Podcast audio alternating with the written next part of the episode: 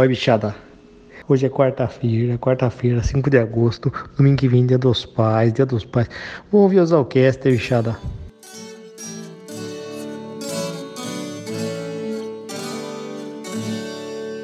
Doutor, ex-colega, bichada.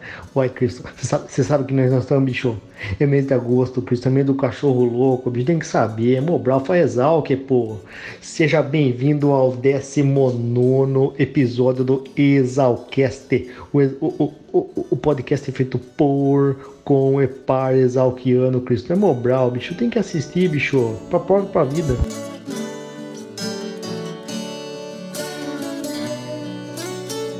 Diretamente do Chapadão do Parecis, eu sou o Din Din e vocês estão ouvindo o Exalcast.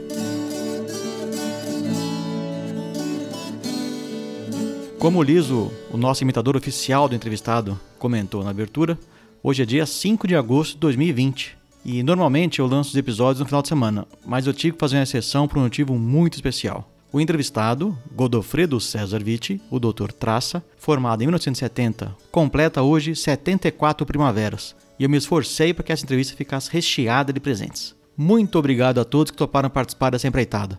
Acho até... Você o quê, bicho? Cismo até que exagerei um pouquinho, e a entrevista pode ter ficado inchada. Godofredo, plagiando a mensagem escrita na pedra na frente do prédio central, o teu monumento é a legião de fãs espalhados pelo mundo cumprindo missão vitoriosa. Espero que esse presente toque seu coração, assim como você fez com todos nós. Feliz aniversário. A Ileza está aqui para falar sobre o G A P e o Çãker, o nosso patrocinador, vai nos contar um pouco sobre a MyFarm Agro. Lembrando que o patrocínio do Exalcast custa zero reais. E como um presente para todos vocês, eu vou deixar lá no final da entrevista a música que meu querido colega acadêmico Cisne gravou especialmente para esse episódio. Eu sempre fico muito feliz quando recebo suas cartinhas, então continuem entrando em contato. exalcast arroba gmail ponto com, seis sete nove nove nove oito quatro um um um nove ou pelo nosso Instagram, arroba Exalcast. Exalc, seguido de A S T. E não se esqueçam, o Exalcast faz parte da Rede AgroCast, a maior, melhor e mais querida rede de podcast do agro. Um último recado, assim que terminar o podcast, corra para o site adealc ponto org ponto br barra mantenedores e faça o seu cadastro. Custa um real por dia e a sua ajuda possibilita uma série de projetos da associação, como por exemplo a Bolsa de Estudos e a Semana Luiz de Queiroz. Um grande beijo a todos e tenham um bom podcast.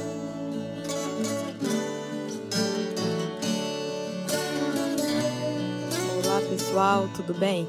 Meu nome é Ileza, ou Bruna Giacom, sou de Rio Verde, Goiás, e me ingressei na Exalc em dois mil e dezesseis. Desde dois mil e dezoito, faço parte do G A P, agora estou tendo o privilégio de ser a coordenadora do grupo. Atualmente, o G A P conta com nove membros efetivos, sete membros que estão na seleção, além de diversos colaboradores que são essenciais para o grupo. Nós realizamos um processo seletivo por ano, o qual se inicia geralmente entre os meses de maio e abril. O G A P foi fundado no dia onze de agosto de mil novecentos e noventa e sete por iniciativa do nosso mestre, professor doutor Godofredo César Vitti. As principais áreas de atuação do grupo são com nutrição de plantas, fertilidade do solo, adubos e adubação, com foco nas culturas da soja, milho, cana-de-açúcar e algodão. Realizamos, nos anos pares, o simpósio Desafios da Fertilidade do Solo na região do Cerrado e, em anos ímpares, o simpósio de Tecnologia de Produção de Cana-de-Açúcar. Esse ano, né, devido à pandemia, tivemos que adiar o simpósio Cerrado para dois mil e vinte e um. Ele será realizado nos dias nove e dez de setembro de dois mil e vinte e um em Goiânia. Não percam, pessoal! Além dos simpósios, o grupo também realiza experimentações a campo, em casas de vegetação e em laboratório. Todos os anos também realizamos uma expedição com o objetivo de expandir nossos conhecimentos e vivenciar um pouco da prática e do dia a dia, da realidade das fazendas e instituições em todo o Brasil. Para mais informações sobre o G A P, acesse nosso site w w w ponto gap tracinho exalc ponto com ponto br e nos sigam no Instagram também, gap ponto exalc. E para finalizar, eu gostaria de deixar aqui meus parabéns ao professor Vitti, que é nossa inspiração e nosso maior exemplo no G A P e na vida. Muito obrigada, professor, pela pessoa incrível que o senhor é, que nesse dia tão especial o senhor viva o momento. Um forte abraço de seus filhos do G A P. Muito obrigada.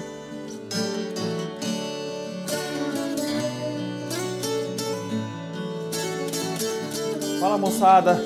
Aqui é o Çãker, meu apelido é Antônio Jorge, eu sou exalquiano formado na F dois mil e doze, sou ex-morador da República Pauapique, a qual eu tenho grande gratidão e orgulho de fazer parte. E a minha trajetória profissional, ela começa dentro da minha república. Eu tive o privilégio de participar do Grupo de Apoio à Pesquisa e Extensão, o GAP, de dois mil e nove a dois mil e doze.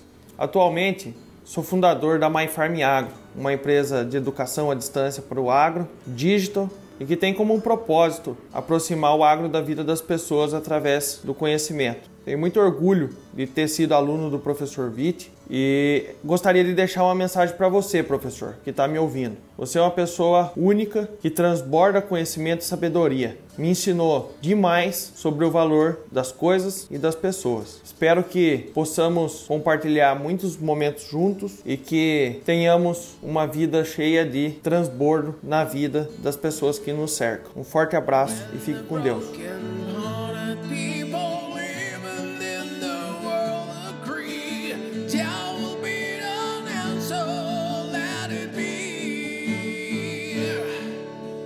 Eu sou o Cisne, ou Flávio Guanais Bonini, sou da melhor turma da Exalc, Ano Fantasma, mil novecentos e noventa e nove, e tive a grande satisfação de poder conhecer o professor Vitti há mais de vinte anos e trabalhar com ele também no GAP, em outras oportunidades, até quando o GAP não chamava GAP ainda. E eu tenho uma história muito bacana para contar do professor Vitti. O ano era dois mil e quatro, eu morava em Goiânia, minha esposa tinha acabado de ter o nosso primeiro filho, e eu me lembro do professor me ligar que ele tinha ido para Goiânia fazer uma apresentação, um trabalho, não me lembro agora. Ele falou: bicho, onde você tá? Eu falei: professor, tô na maternidade, meu filho acabou de nascer. Ele falou: me dê o endereço, me dê o endereço. Aí eu passei o endereço para ele. Em questão de quarenta minutos, o professor chegou no quarto da maternidade. Aquilo foi muito emocionante e ele foi uma das primeiras visitas que meu filho recebeu naquela oportunidade. Na saída, e ele já com pressa saindo dentro da maternidade, ele puxou assim o cigarro, puxou o isqueiro, foi acender o cigarro no meio da maternidade. Eu só vi uma enfermeira correndo: o senhor não pode acender o cigarro aqui. E o que, que o professor disse? Não encha o saco, não encha o saco. Bateu a mão nos bolsos assim e seguiu para a saída, né? Então, esse é o estilo do professor, né? Sempre muito autêntico, mas é aquela pessoa de coração imenso, que sempre está te desafiando, mas sempre sabe reconhecer o que, que você faz de bom, o que você entrega de bom para a sociedade e para a humanidade. Então, professor, um grande abraço de todos nós aqui de casa, tanto eu quanto a minha família. Fique com Deus, fique com saúde e espero revê-lo em breve, pessoalmente, para a gente poder dar mais risada. Um grande abraço. E para aproveitar tudo isso, meu amigo Din Din me deu uma grande oportunidade. É poder tocar uma música dos Beatles pro professor Vitti na viola. Então nada melhor que escutar Let It Be ao som de uma viola caipira.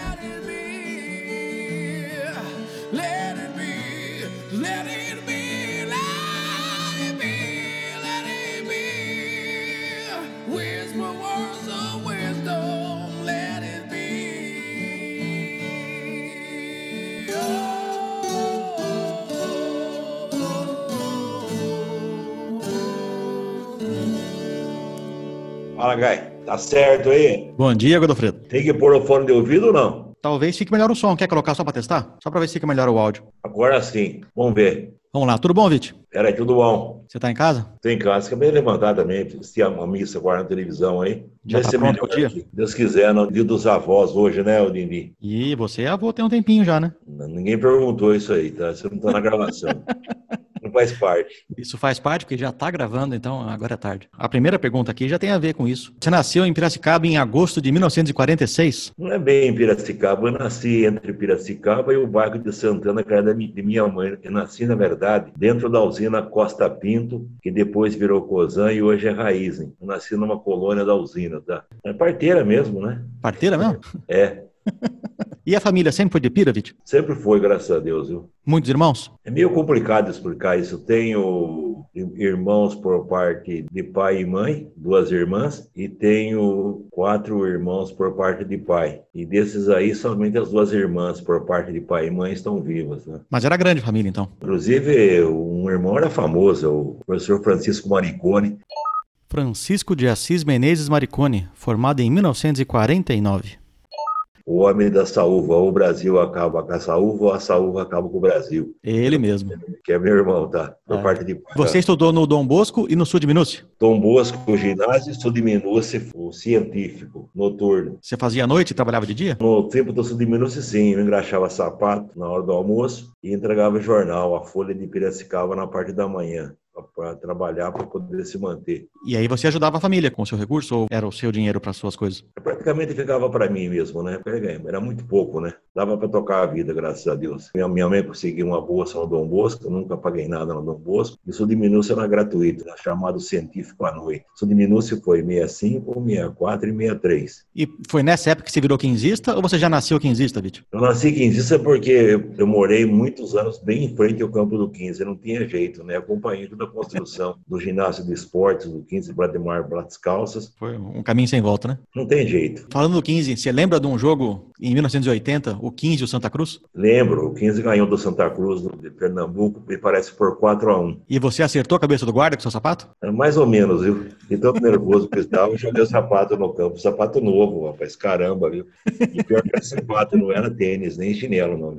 E em oitenta e quatro, um jogo contra o C A T? Esse jogo aí foi a decisão da as pilhas de Evered lá em Itaquaritinga. Mas eu ouvi dizer que você teve que torcer bem quietinho. Bem quietinho, porque eu fiquei junto com o Sérgio de Caro, que é meu protetor solar, que é de Itaquaritinga. Nós ficamos lá com um gol de Brandão, ficamos quietinhos o tempo todo lá em Itaquaritinga, não podemos nem, nem comemorar. E naquele tempo, o diretor do quinze era o Jacobedes. Foi difícil aquele dia, ficar quieto no, no meio da torcida do C A T. Viu? Acho que era o único Piracicabano em família, estava junto em Itaquaritinga. Professor, eu encontrei vários Vitis pesquisando nos ex-alunos, né? Tem dois mais antigos, o Policarpo Vitti, de sessenta e quatro, e a Rosa Maria Silber Schmidt Vitti, de setenta e seis. São parentes? São parentes distantes através de mãe, né? Mas não tem nenhuma ligação com eles. Porque não, tem tá? um monte de Vitti na escola, né? Além de você. Tem. Tem vários mais novos. Inclusive tinha dois irmãos que eram Vitti, deram o nome de M A P e no outro deram o nome de D A P. Eles são filhos de um colega Moro que dava aula em Jaboticabal, na Unesp. Eu sou José Roberto Moro, perdigueiro, formado na turma de mil novecentos e setenta e quatro. Aí eu morei na casa do estudante e pai dos seus bichos, Godofredo, o Gustavo e o Giovanni Vitti Moro, o M A P e o D A P. E os meus filhos moraram na República três oitão, todos exalquianos da mais pura gema. Em primeiro lugar, meus parabéns, que você continue sempre dando esse brilhantismo à nossa querida Exalc. Você sempre foi uma pessoa que amou e ama a sua profissão, a sua área de interesse. E meus filhos foram muito bem formados quando foram seus alunos. Então, muito obrigado pela formação que você passou para meus filhos. Parabéns e continue sempre com esse sucesso. Um abraço. Meu pai falava muito do Francisco Maricone, né? Era um símbolo da Exalc. E acho que indiretamente, através da influência do meu pai, que eu fui fazer Exalc, devido ao orgulho que eu tinha de ser irmão do Francisco Morricone, né? É isso que eu ia te perguntar, se alguém te influenciou a cursar agronomia? Não, viu? Porque era em Piracicaba, não era pago, então isso facilitou muito o Vidindim. Esse era um caminho de muitos nativos, né, Vitinha? Se alguns é, mas tinha... A maioria, né? É, se, de repente, se algum tinha, tinha vocação para medicina, que tinha um sonho de ser médico, ele ia para outro curso e ia para fora. Mas muitos é. foram para agronomia porque era ali e também, como você falou, era gratuito, né? Era gratuito, era, era local, então facilitava. E a agronomia era tão ampla que você podia derivar para onde você quisesse, né? Desde topografia, genética, solos, biologia, então você tinha um campo vasto, né, para escolher uma derivação. E a família apoiou a escolha? Na lógica apoiou, né, foi um puxa orgulho para meu pai, né, de estar na escola, que também meu irmão ficou famoso, né. O Marconi tinha um sotaque bem conhecido. Tinha, mas pior que eu, viu? Você chegou a ouvir a imitação que fizeram sua, professor, que rodou nos grupos do WhatsApp? Oi, oi, bichado. Exalc, sexta-feira, duas horas da tarde, semana que vem, quaresma, quaresma. Oh, sábado de, sábado de Santa, Santa, Santa Luzia, tá? Dia de Santa Luzia. Sim, eu achei fenomenal. E o que eu mais gostei realmente é quando eu falava que era Mobral. Aprendeu a aula de hoje, acabou o curso. Qual que é, qual que é a palavra da adoção, inchada? É, oi, Cristo, é Mobral, é Mobral. O que a planta come, o que a planta come, menos, menos que o sol deve fornecer. Vê, vê esse fator de correção, o fator de perda, é Mobral. ou porque Mobral era um aprendizado pré-primário. Então eu falava assim, mas esse é Mobral. Se você não souber, você não sabe nada, né? Então pegou esse termo aí. Então eu adorei essas imitações, só que puxaram um pouco no piracicabano, puxaram muito no Herda, né? Não é bem esse Herda desgraçado que eu tô puxando aí, né? Olha, bichada, semana passada eu tava lá no Tocantins com, com o Charles Brown, e tava lá também o Vala da Pau a Pique, e tava, tava furando o solo, o, o, Operação Tatu. Teve até um áudio que você fez depois, né? Se imitando, não foi? Aqui é o Godofredo, eu falo agora pausadamente, porque isso, eu cuido... Tentei fazer uma correção, porque eu não falo... Eu sou gago, mas sou gago, nunca fiquei gago dando aula, né? Ureia, chega, pare. O que, que, que lembra ureia, bicho? Urina, bebê, fralda, ba- banheiro de república. Ó, pra prova pra vida, bicho. Fósforo, fósforo faz boa, cateta, ó. Raiz, pô, Mobral. Mas eu aprendi uma tática aí que sempre ensinei para os alunos, de sempre usar o adjetivo antes do substantivo. Então, por exemplo, era difícil eu falar fertilidade do solo. Então, eu falava solo fertilidade, suco de laranja, eu falava laranja suco. Então, sempre invertendo o adjetivo com o substantivo, e daí consegui dominar essa gagueira, tá? O que o senhor vai querer? Eu quero um queijo-pão. Aí já é um novo idioma, né? O vitejo. Já não é mais é. português. Com as metáforas, né? A gente chamava, já sabe, café de rubiácea. É isso aí. Táxi de chita, né? E assim por diante, era só usar o inverso. Mas valeu essa imitação, agradeço essa turma saudosa aí da década de dois mil, tá? Meu nome é Liso, Luiz Otávio Pagotto, morador da República Boi Babão, formado em dois mil e sete, ano Caramujo, e na melhor turma de engenharia florestal dessa gloriosa escola. Agradeço o convite do Din Din. Tenho um imenso prazer em participar dessa homenagem ao professor Vitti. Professor, parabéns. Se eu aprendi alguma coisa de adubação, foi graças às suas aulas. Agradeço e um bom Exalcast a todos. Um abração, professor Godofredo.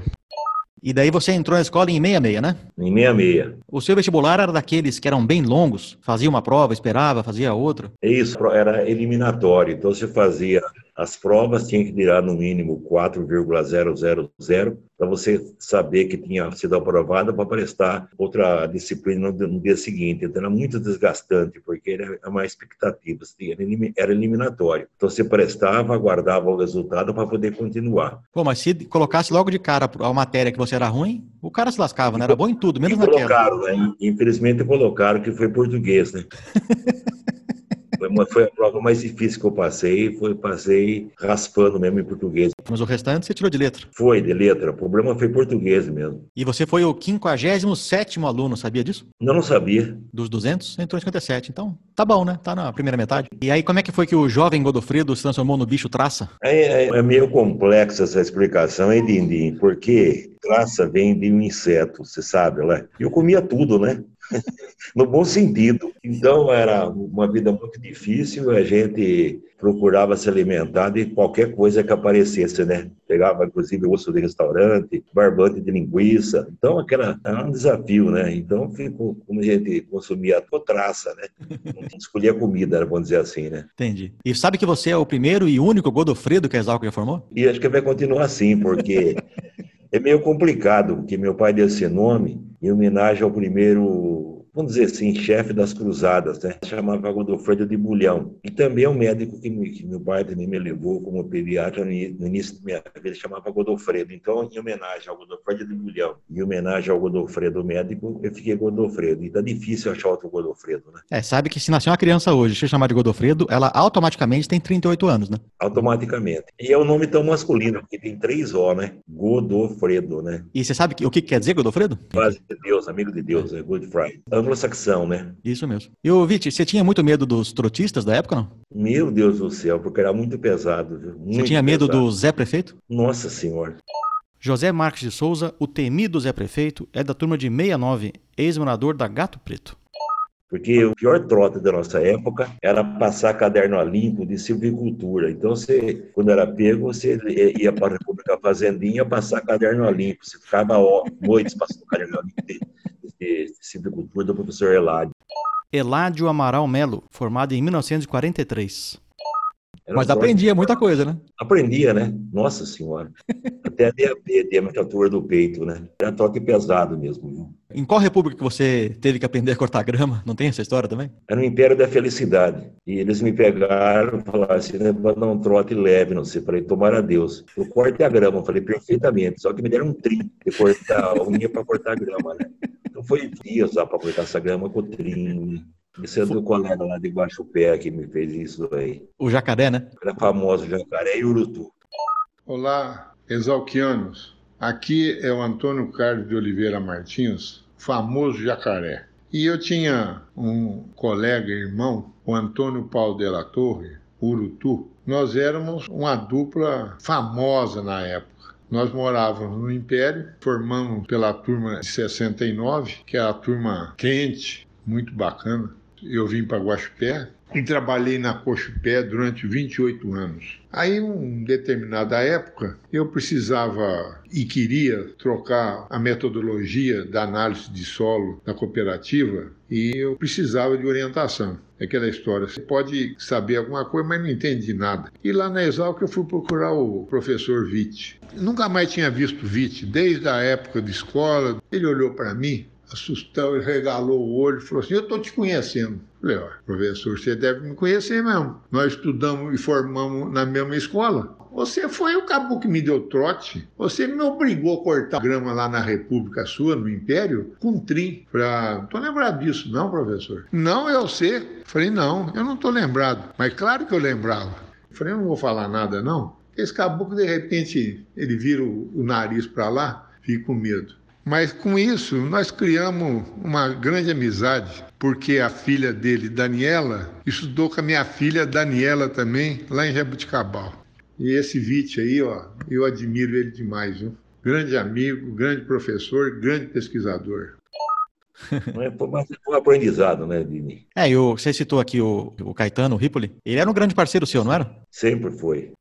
Vitti, meu amigo. Esta mensagem era para ter sido dada pessoalmente a você, olhando nos seus olhos e te dando um grande abraço fraterno. Mas como não é possível, eu estou fazendo uma mensagem que valha por três. Em nome de Romeu Italo Ripoli, meu avô, formado na turma de quarenta, que você conhece muito bem sua história, seu envolvimento com a escola, com a atlética, mas também com a Ripolândia. Em nome de meu pai, Tomás Caetano Canavan Ripoli, professor Caeta para muitos, amigo, companheiro e um cara que muito inspirou a nossa vida. E, em meu nome, Marco Lorenzo Cunali Ripoli, o Hulk, da turma de noventa e nove, eu venho aqui hoje para te desejar um feliz aniversário, com votos de muita saúde, felicidade, amor e realizações. Não se esqueça que aqui você tem um amigo, e como meu pai sempre dizia e sempre lembrava de você, eu considero você como um irmão. Aproveita seu dia, seja muito feliz e continue não só ensinando, mas alegrando a vida das nossas pessoas. Vitti, um beijo no coração, se cuida e tudo de bom. É, vocês eram um contraponto? Você ensinava as matérias para ele e ele te ensinava a aprontar? Não era algo parecido assim? Ele alegava que graças a ele eu me formei, que eu colava dele. Isso é uma puxa lenda, porque o Caetano, ele era da turma B e eu era da turma A. Não tinha nada a ver uma coisa com outra, né? Mas agora a lenda pegou, né? Fazer o quê, né? Pegou, mas parte do jogo, né? E a passeata, Vitti? Você foi? Lógico que fui. E do quê?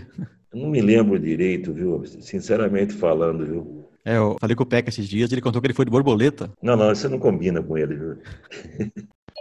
Meu nome é Peca, José Fernando Herling Martins. Sou da turma Exalc mil novecentos e setenta e natural de Piracicaba, portanto nativo. Eu estou aqui hoje em nome de toda a turma A setenta para prestar uma homenagem a um de nossos ícones. Vitti, um abração para você. Um abração do tamanho do seu coração, da sua sabedoria. Um abração do tamanho do seu amor ao ensino, à extensão e à pesquisa. Deus o abençoe, hoje e sempre. E eu ouvi dizer que você era muito requisitado para fazer as provas roubadas, é verdade isso? Não é, não é questão de fazer prova. Para com isso, Didi, pelo amor de Deus.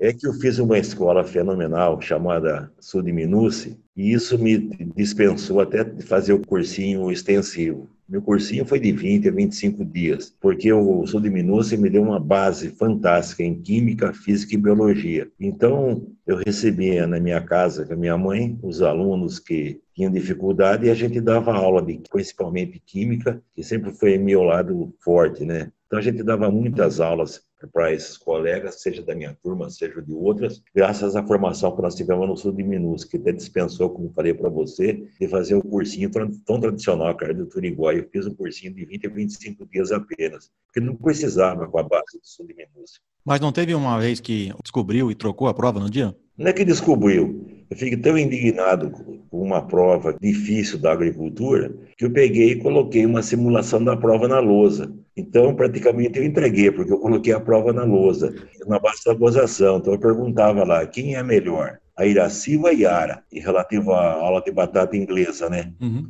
Eu perguntava, para combater nematóide em batata, qual a temperatura da água para você aplicar no solo para ferver o nematóide?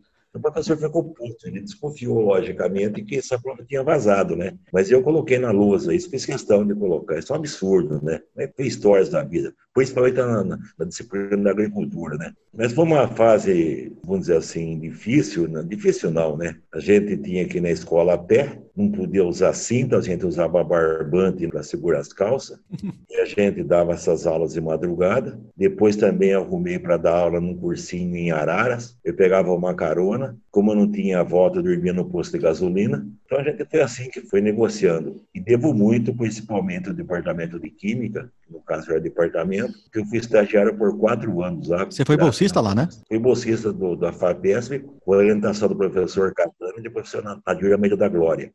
Renato Amilcar e Catani, formado em mil novecentos e quarenta, e Nadira Almeida da Glória, o Leitoa, ex-morador do Império da Felicidade e formado em cinquenta e nove. Então, era dia e noite trabalhando com metodologia de análise de, de nutrientes, principalmente o enxofre, no solo e na planta. E foi ali que nasceu o seu gosto pela fertilidade, Vitor? Ah, foi, viu? Era muito detalhe. A gente era, na verdade, um pesquisador nato, a gente era laboratorista. Então, a gente, até no começo aí, a gente separava é, elementos pela resina. Imagina isso em sessenta e sete, sessenta e oito, falar em resina. A gente já começava a trabalhar com isso. E a minha bolsa era noventa e um usados novos, viu? Isso que me deu sustentabilidade para continuar fazendo Exalc, graças à bolsa da FAPESP. O que, que você comprava com esse dinheiro? Quanto custava um... Eu não sei. Um maço de cigarro? Fumava, era, mas depois eu conto essa história aí. Mas dava para se virar muito bem com esses noventa cruzados novos, viu? Era suficiente, sim, viu? O Brasil trocou tanto de moeda que acabou confundindo o Godofredo. Cruzado Novo foi lançado em oitenta e nove. Em sessenta e sete, era Cruzeiro Novo. Falei para vocês, os tempos Exalc foram tempos que a gente praticamente não se divertia, não brincava, e tanta atividade de trabalho na química, com essas metodologias de análise, bem como nos trabalhos de madrugada, dando aula para alunos, e muitas vezes também entregando jornal pela manhã. Então a gente não viveu plenamente é, esse período com outros colegas. O que me ajudou muito foi eu ser a gargalha de uma república chamada Chopana. E a grande vantagem da Chopana, que era o lado dos chopes da Brahma. Então, a gente, graças a esse, esse pessoal de Lençóis Paulista, a gente teve esse lado positivo de ter convivido, graças a Deus, com República. Que República é a escola da vida, né? É, eu concordo com você. Essa, essa frase é fenomenal. A gente deve muito à doutora Beatriz, a genitora dos irmãos Condenado e Dobache, que ela viu como os filhos dela se transformaram para melhor com a vida em República. Então, muito obrigado, doutora Beatriz. Dindinho, você é mala pra cacete, né? Como que eu vou fazer um áudio não sério se eu sou uma pessoa séria? Henrique Dobache, vulgo Deubacha, ou Gordo, formado em mil novecentos e noventa e nove, ex-morador da Jacarepaguá, a melhor que há. E tô aqui para dar um grande abraço no meu professor Godofredo César Vitti, o Gai. Um grande abraço, professor. Beijo nessa sua careca. Tchau. Oi, pessoal. Oi, Din Din. Tudo jóia? Parabéns aí pelo podcast. Aqui é o André Figueiredo Dobache, vulgo Condenado. Eu formei em dois mil e dois, no ano Leitinho, a melhor turma que a Exalc já teve e que está aí quase liderando o ranking das repúblicas. Vamos virar mantenedor, pessoal. Mas o ano Leitinho vai ganhar, vocês podem ficar tranquilos, tá?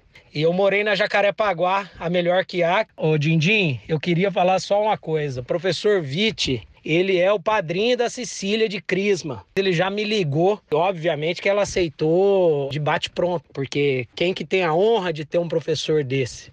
Professor, eu queria te falar uma coisa. Você é o cara. Parabéns para você. Tudo de bom. Felicidades. Eu sonho com aqueles tempos da Jacaré, onde você ia tomar uísque e tocar viola comigo e com o Haroldo, e que a gente voltava lá para tua casa para ver se você estava chegando bem em casa. Você, além de ser um amigo, um cara fantástico, você ensinou para o mundo o que, que é fertilidade de solo, nutrição, adubação, bor, um exemplo de vida. É muito bom ter você como amigo e ter tido você como professor, sempre, meu mestre. Um abraço forte, um abraço, Din Din. Essa era uma pergunta que eu ia te fazer. Você, como nativo, tinha agregado uma república, então você ia para Chopana direto? Ia para Chopana. E aconteceu um fato na Chopana que quase foi exilado, né? Porque eles escalavam alguém todo dia para fazer comida ou para conseguir um barril de chopp escarolado. E um dia eu fiquei na república sozinho e troquei um quadro a óleo por um barril de chopp, né? E o quadro era do Oswaldo Dalben. Oswaldo Teodoro Dalben, o Tita, colega acadêmico do G C e ex-morador da Chopana. Ele falou assim, caramba, o Chopp vai acabar, o quadro não vai acabar nunca, mas aconteceu isso, né? Troquei um quadro por uma pintura a óleo, né? Ficaram bravos com você. Estou todo orgulhoso de ter conseguido um barril de chopp, né? E foi tão efêmero, mano. Mas eu devo muito a Chopana, assim. A sua geração foi uma das últimas a andar de bonde, né? O bonde acabou em sessenta e nove? Foi, foi uma das últimas, né? O bonde praticamente acabou em sessenta e nove. E era uma festa andar de bonde, era uma satisfação, né? Eu imagino, eu morro de inveja de vocês. Queria ter andado de bondinho. Na sua época eu não tirava mais o bonde do trilho, né? É, você é mais, bem mais velho, né, Dini? Nos anos sessenta não era muito comum os professores abrirem vaga para estágio, né? Como tem hoje, né? Hoje tem grupo pra caramba na escola. Não, naquele tempo não tinha grupo de estágio. Era mais realmente, como eu falei pra você, estágios oficiais, né? Era trabalho mesmo, né? Não era um... O trabalho, o estágio mais concorrido era da, da FAPESP, né? Era difícil realmente conseguir, não tinha o P C Z que eu brinco no lugar do C P C, né? Por exemplo, não tinha esses estágios abertos assim, né? Sim. Como essa facilidade que tem hoje, né? O aluno tinha que se realmente interessar por alguma coisa e, como você falou, era um trabalho mesmo, era um emprego, né, praticamente, né? Era um emprego, era um celibato, né? Uhum. É muito exigente, que tinha relatórios praticamente semanais, né? Foi você que organizou uma viagem para o Chile? Aí já é outra história, né? É, como hoje, naquele tempo, também tinha o G E L C, o grupo de viagens. Uhum. É evidente que o sonho era para ir para a Europa, como boa parte da turma foi. Então, teve um grupinho de aluno mais abastado que foi para a Europa, né? Foi para a Europa. E o nosso grupo menor ainda, em torno de doze pessoas, nós conseguimos fazer uma campanha de vacinar cachorro contra a raiva, sem saber nada de vacinação, e conseguimos uma verba, a escola nos deu um ônibus, esse ônibus saiu da Exalc, que foi guardado na Argentina, atravessamos a Cordilheira dos Andes, perigosíssima. Eu imagino. Era mês de inverno, gelo, fomos até o Santiago do Chile, quem coordenou isso foi o professor Fernando Valadares, né? Embora ele tinha nascido em Campo Grande, o nome dele era cuiabano, né? Alô, bichada exalquiana, quem está falando aqui é o cuiabano, também conhecido por Fernando Valadares Novaes. Sou da famosa e indiscutivelmente a melhor turma da Exalc, a F sessenta e seis. Haja vista que dela resultaram trinta e cinco novos docentes, distribuídos pelas escolas de agronomia da Exalc, de Botucatu, de Jaboticabal e na Universidade de Brasília. Atualmente sou docente aposentado da Exalc, onde atuei por trinta anos nas áreas de tecnologia do açúcar, do etanol e da cachaça. Embora seja conhecido por cuiabano na comunidade exalquiana, sou nascido em Campo Grande, Mato Grosso do Sul. Esse apelido, que muito me honra, foi me conferido por um colega de turma, o Quase Lindo, que também atende pelo nome de Alberto Baracá. Alunos de diversas turmas passaram por mim no decorrer daqueles trinta anos. Porém, tenho um carinho todo especial pela F setenta, quando tive a oportunidade de acompanhar dez integrantes da mesma a uma memorável viagem através de alguns países da América do Sul. Porém, as verdadeiras aventuras na qual se constituiu, contarei em uma outra oportunidade. E um daqueles alunos era hoje o meu amigo, professor sênior da Exalc, Godofredo César Vitti, que por acaso estará aniversariando no próximo dia cinco. Desse modo, aproveito esta oportunidade para cumprimentá-lo, querido Vitti. Você que é uma das lendas vivas da nutrição de plantas das ciências agrárias. Um forte abraço e um beijo no seu coração, meu amigo. Chegamos no mesmo dia que chegou a delegação do Santos, que foi enfrentar o Colo-Colo. Vocês foram no jogo? Não tiveram. Fomos, lógico. Nós passamos pelos jogadores do Santos. Fizemos uma simulação que nós éramos da delegação. Mas foi uma viagem maravilhosa, né? A gente conheceu o sul do Brasil, as vinícolas, conhecemos o Uruguai. Estivemos com o Jango Goulart numa passagem pelo Uruguai, por acaso. Fomos na fazenda dele, seguimos viagem de ferro e bote para a Argentina. E o motorista chamava Saúr da escola. Ele nos aguardou ir para o Chile, porque o ônibus não subia a cordilheira. Então, ele esperou nós na volta do Chile para voltar depois para a Exalc. Ele ficou lá esperando Exalc. Quantos dias? Tá esperando uma semana praticamente lá, né? Sem fazer nada. É, chutando lata, né? Mas lata vazia. Saudoso Saúr. Sou José Osmar Lorenzi, formado na turma de mil novecentos e setenta. E meu apelido de bicho na Exalc era Sartinho. Hoje eu sou pesquisador aposentado do Instituto Agronômico de Campinas, o I A C. Naquela época, era comum grupos de alunos se organizarem para uma viagem como prêmio para o final de curso. Eu optei por um grupo de dez colegas que se organizou para uma viagem em janeiro de mil novecentos e setenta ao Uruguai, Argentina e Chile, tendo como acompanhante o jovem professor Fernando Valadares, que acabou se tornando um grande amigo de todos nós. São tantos os causos que, para não ser repetitivo, vou falar sobre alguns fatos que foram, para mim, mais marcantes, né? Começo com uma aula prática de vacinação, em que o departamento de zootecnia tinha um estoque grande por vencer de vacina antirrábica, e daí surgiu a ideia de vacinar cães pela cidade para arrecadar algum dinheiro para a viagem. Eu e o saudoso colega Plínio Razeira, meu grande amigo, com o qual dividia lambreta e até bituca de cigarro, nós resolvemos fazer uma campanha de vacinação em Rio das Pedras, uma cidade próxima a Piracicaba. Nós apresentávamos como alunos da Exalc e nos fins de semana vacinávamos cachorro, gatos e até papagaios, se isso rendesse alguma coisa, né? O grupo conseguiu que a escola cedesse um ônibus e um motorista para a viagem. Pode imaginar o orgulho que sentíamos viajando em ônibus com o logotipo da Exalc U S P. As portas se abriam facilmente. O primeiro grande destaque foi a visita a João Goulart, ex-presidente do Brasil, em sua fazenda no Uruguai. E fomos muito bem recebidos. Tudo isso sem agendar nada. Com certeza o ônibus da escola era o nosso grande estandarte. É inesquecível. Já em Montevidéu, assistimos ao jogo Corinthians e Nacional. E o Corinthians perdeu de dois a zero. Eita, corintiano sofredor. Bem, deixamos o ônibus em Colônia, no Uruguai, e fomos a Buenos Aires de ferro e bote. Daí fomos a Mendonça de ônibus de linha. Lembro-me de uma passagem em que o ônibus parou num posto de gasolina e todos desceram para lanchar, né?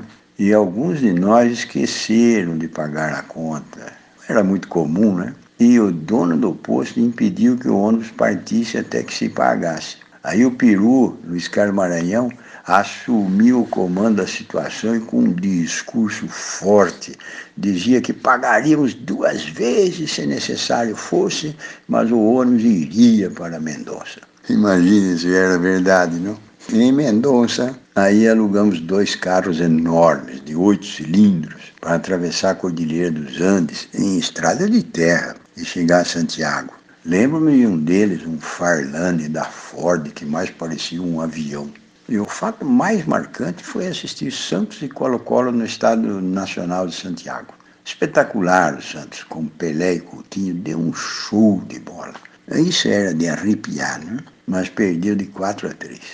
A volta também foi fantástica, mas o dinheiro já estava no fim e a comissão só tinha para pagar o hotel e ainda precisava negociar muito. Já em Caxias do Sul, eu e mais alguns estávamos zerados. Recordo-me que eu e mais dois colegas, acho que eram o Chuchu e o Tupanzinho, fomos jantar em um restaurante sabendo que não tínhamos dinheiro para pagar a conta. E tivemos que sair correndo de lá até o hotel e lá ficamos escondidos no quarto até o ônibus seguir viagem.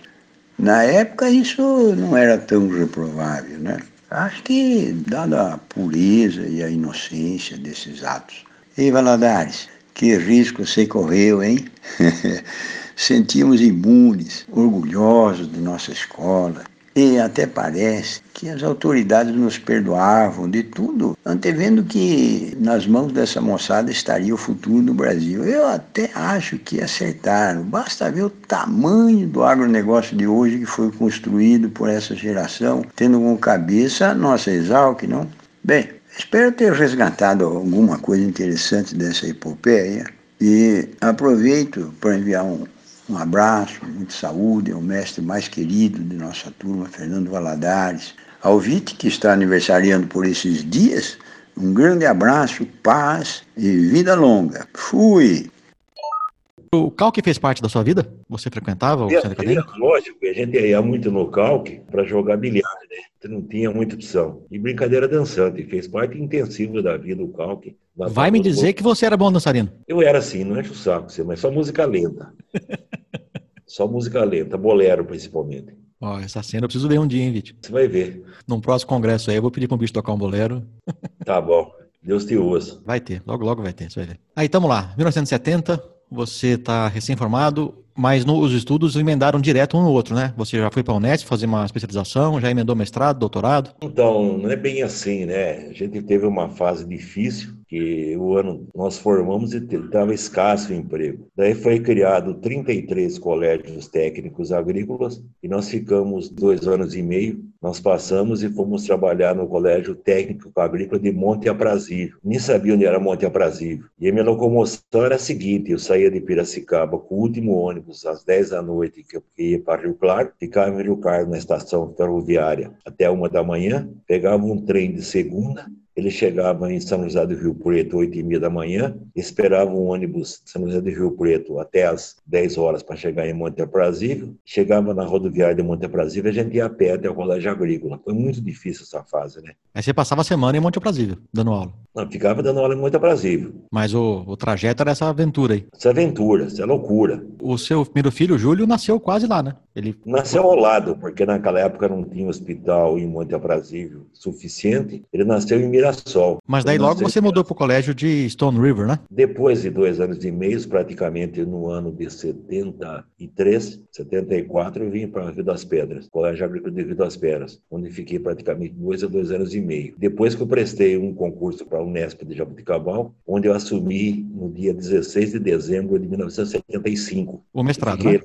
E fiquei lá até o maio de oitenta e nove, lá em Jaboticabal. Mas o doutorado que você fez como Malavolta, você fez morando em Jaboticabal? Eu fiz mestrado em Jaboticabal com o grande professor Manuel Evaristo Ferreira, sobre enxofre, que era minha delirava. E, simultaneamente, mesmo estando em Jaboticabal, eu cursei a pós-graduação e o professor Malavolta foi meu orientador no doutorado, aqui no, no Sena U S P. Manuel Evaristo Ferreira, o Mané Baiano, formado em sessenta e sete, e Eurípides Malavolta, da turma de quarenta e oito. E nesse meio tempo você começou a dar aula na Unesp, né? Sim, comecei a dar aula na Unesp na, na área de fertilidade do solo. O Malavolta, durante a sua graduação, ele era diretor, não era? O professor Malavolta era diretor, mas ele tinha um espírito muito rígido, né? Eu convivi ele mais como meu orientador de doutorado mesmo. E também ficamos muito amigos no final da vida dele, né? Que a gente participou e conseguiu que ele fosse reconhecido como cidadão piracicabano, porque o professor Malavolta nasceu em Araraquara. E por questões políticas, por bobagem, por vaidades, ele conseguiu esse título muito tarde de cidadão piracicabano, mas conseguiu correr com esse título.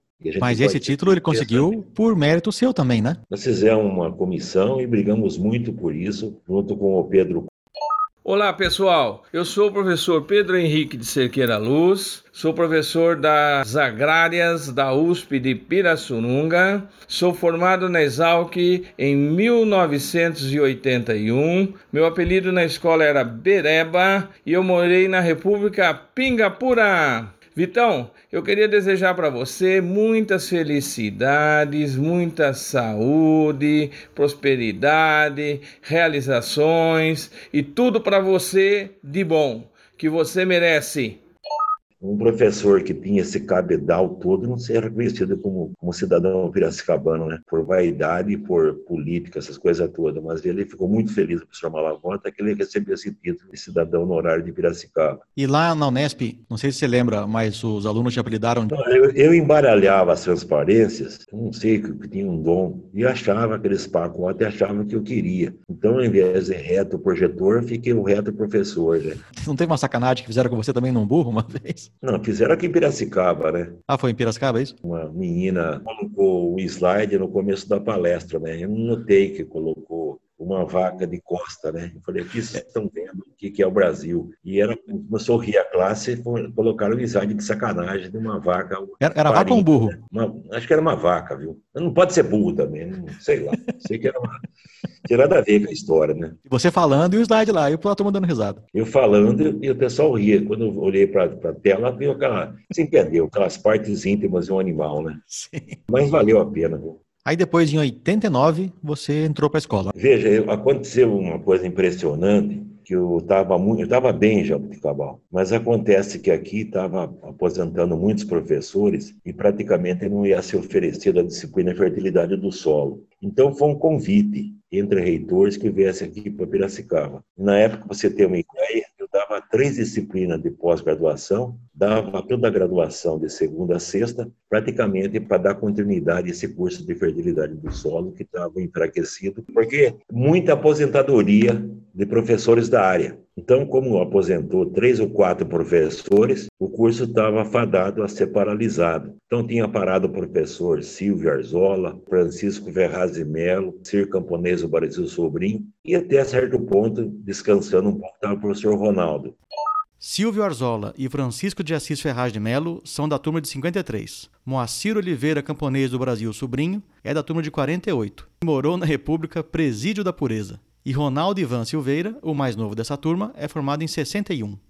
Então eu vim para dar continuidade à fertilidade do solo, para que esse curso mantivesse. E você deu quantas matérias nessa época? Para você ter uma ideia, eu dava três disciplinas de pós-graduação, eu dava a disciplina básica da graduação e dava mais duas optativas. Era aula de segunda a sexta, direto comigo. E nunca me fez mal isso aí, né? Essa experiência como professor, o que, que você entende como o maior desafio? Primeiro é o seguinte, aí tem um certo direcionamento. A gente sempre levou em mente que era mais importante da aula na graduação do que na pós-graduação. Sempre Sim. preferi graduação, porque graduação se forma pessoas. Essas pessoas vão se formar e vão retornar para você com gratidão. O pós-graduação já está caminhado, não tem aquelas dificuldades que tem uma graduação. Então a gente procurou direcionar mais para a graduação, e isso que fez o que a gente é, que a gente acompanhava os alunos tanto durante o curso como depois do curso, dedicando só a parte técnica e a parte também espiritual com esses alunos. Então isso me fez ter muitos e muitos amigos, principalmente na graduação, seja no curso de engenharia agronômica, seja também na parte do florestal, que tinha as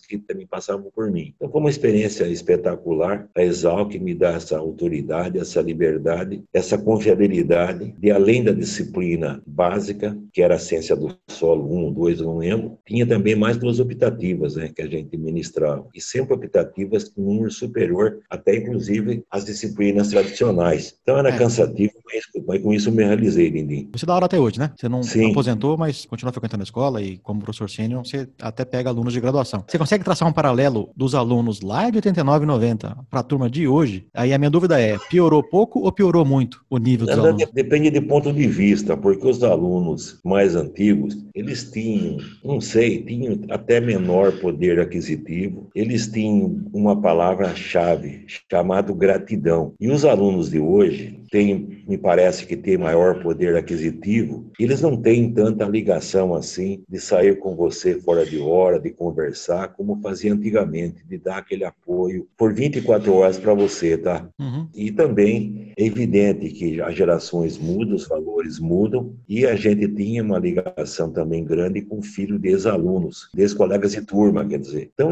havia mais ligação familiar, mais ligação de gratidão. Hoje existe, mas não tanto quanto antigamente. E também, na época de oitenta e nove e noventa, eram mais alunos do sexo masculino. E hoje, praticamente, também estão em empate. cinquenta e quatro por cento hoje dos alunos são do sexo feminino. Diferença então, entre sua época, do... Quando você estudou, devia ter, na sua turma, tinha aqui umas sete, oito meninas? No máximo. Ao todo, se formaram quatorze meninas em setenta. Mas esse número só foi tão alto porque justamente naquele ano colou grau a primeira turma de Economia Doméstica, que tinha sete alunos, sendo os quais apenas um menino. Lembrando que todos eram bichos do Godofredo, já que o curso era de quatro anos e eles entraram em sessenta e sete. Então, teve essas diferenças culturais aí. É evidente que quando você tem uma turma, você também quer que a turma pense igual você. Então, a gente era muito saudosista nos Beatles, né? Peter, Paul, Mary e assim por diante. Que a, a juventude de hoje não tem esse conhecimento, né? Dessas bandas que a gente conviveu, dessas experiências que a gente passou. Isso faz parte, logicamente, da época. Cada um tem a sua época de vida, né? É, deu um, é um jeito de tá? se identificar com o outro também, né? Sim, e a gente quer hoje tentar que sejam iguais, isso é impossível, logicamente. Você era bom em pegar cola? E mais quanto à cola, os caras tinham, tinham medo de mim mesmo, né? Então, acho que muitos poucos colaram comigo. Lógico, Ou então, eles, eles eram muito criativos, né? Muito criativos, mas eles temiam, eles tinham medo mesmo, né? Porque a gente é estourado italiano, né? Do mesmo jeito que você é muito emotivo na parte carinhosa, também no outro lado, né, Vitti? Ah, sim, é extremo. Eu não suporto, né, cara, chegar atrasado numa aula, cara chegar colado, porque a escola é um templo, né? Então a gente tem essas conotações aí que a gente leva em conta, né, Dini? Mandar pra fora, hein? O Cereboné aí. O Cereboné já pra fora. Vocês dois, vocês dois já pra fora. Como a gente tinha muitas turmas de alunos, eu não passava a lista de chamada, porque não dava tempo. Não chamavam por um, desculpe. Então eu lançava uma lista, os alunos assinavam, e eu, por acaso, ticava numa assinatura. E quando eu ticava, não sei porquê, sempre esse aluno não estava presente, né? Então eu fazia chamada assim por amostragem, e sempre me dei bem. Mas o nome estava na lista, né? Estava na lista. Depois tem um caso espetacular que aconteceu, que eu estava numa aula de optativa, e eu tiquei assim, numa, numa pessoa que tinha listado. E estava escrito Orivaldo. Ah. Orivaldo Forlan. Como eu nunca tinha visto esse nome na minha vida, eu falei, quem que é Orivaldo? Daí levantou o Guto, o cara bonito, fumava Marlboro. O Tardil era bonitão, é bonitão até hoje. É bonitão até hoje. Falei, Guto, você chama Orivaldo? Você pensou chegar para uma menina, ser bonito assim, fumando Marlboro, dirigindo o carro com um câmbio baixo e falar Orivaldo? Eu falei, o senhor Godofredo. Daí peguei de intervalo para aula, porque não teve condição, né? De comparar Orivaldo com Godofredo. Mas é, o sujo falando mal lavado, né? É. Meu nome é Tardil e o meu apelido é Orivaldo Furlan. Sou da turma do ano Bondinho, F noventa e seis, sou nativo, agregado da gloriosa República Gato Preto. E eu sou personagem daquela passagem da chamada. Ele, vê, fazendo a lista, leu o nome Orivaldo. Daí ele falou, Orivaldo, quem é esse infeliz? E começou, mas Orivaldo, Orivaldo... Daí eu levantei a mão e falou, você é Orivaldo? Ah, não. Bah, mas viu? Imagine só você chegar para uma menina, Marlboro no bolso, caminhonete e câmbio longo, todo lá, chegando para a menina e falando, prazer, Orivaldo. Eu levantei e respondi, prazer, Godofredo. Aí acabou a aula, né? Só a risada, o Vitti ficou azul, verde, roxo, fumou giz, fez de tudo. Foi intervalo, intervalo, vamos tomar uma rubiácea agora, que agora não tem mais jeito da aula. Essa cena foi impagável, rapaz, isso eu nunca vou esquecer. Vitti, meu mestre, meu amigo, meu irmão de sina. Eu agradeço a Deus o privilégio de ter te conhecido e de fazer parte do seu círculo de amizades. Você é uma pessoa ímpar, generosa, humilde. E ao longo do tempo eu pude presenciar vários atos de benemerência e de assistencialismo. Mas tudo no silêncio do anonimato. Você tem valores imensuráveis, meu irmão. Além de ser um gênio no que faz, na profissão. Você é um ícone do setor. Como você mesmo diz, o essencial é invisível aos olhos. E você tem o essencial, cara. Eu desejo a você tudo de bom, tudo de melhor. Que Deus te ampare e te proteja sempre. E quero te dizer que você pode contar comigo para o que der e vier, viu, meu chapa? Um forte abraço, que Deus te abençoe. É, você e o Tardil também tem histórias boas juntos, né? Vocês viajaram para a Europa quando teve a, a banca do Casarim, não foi, não?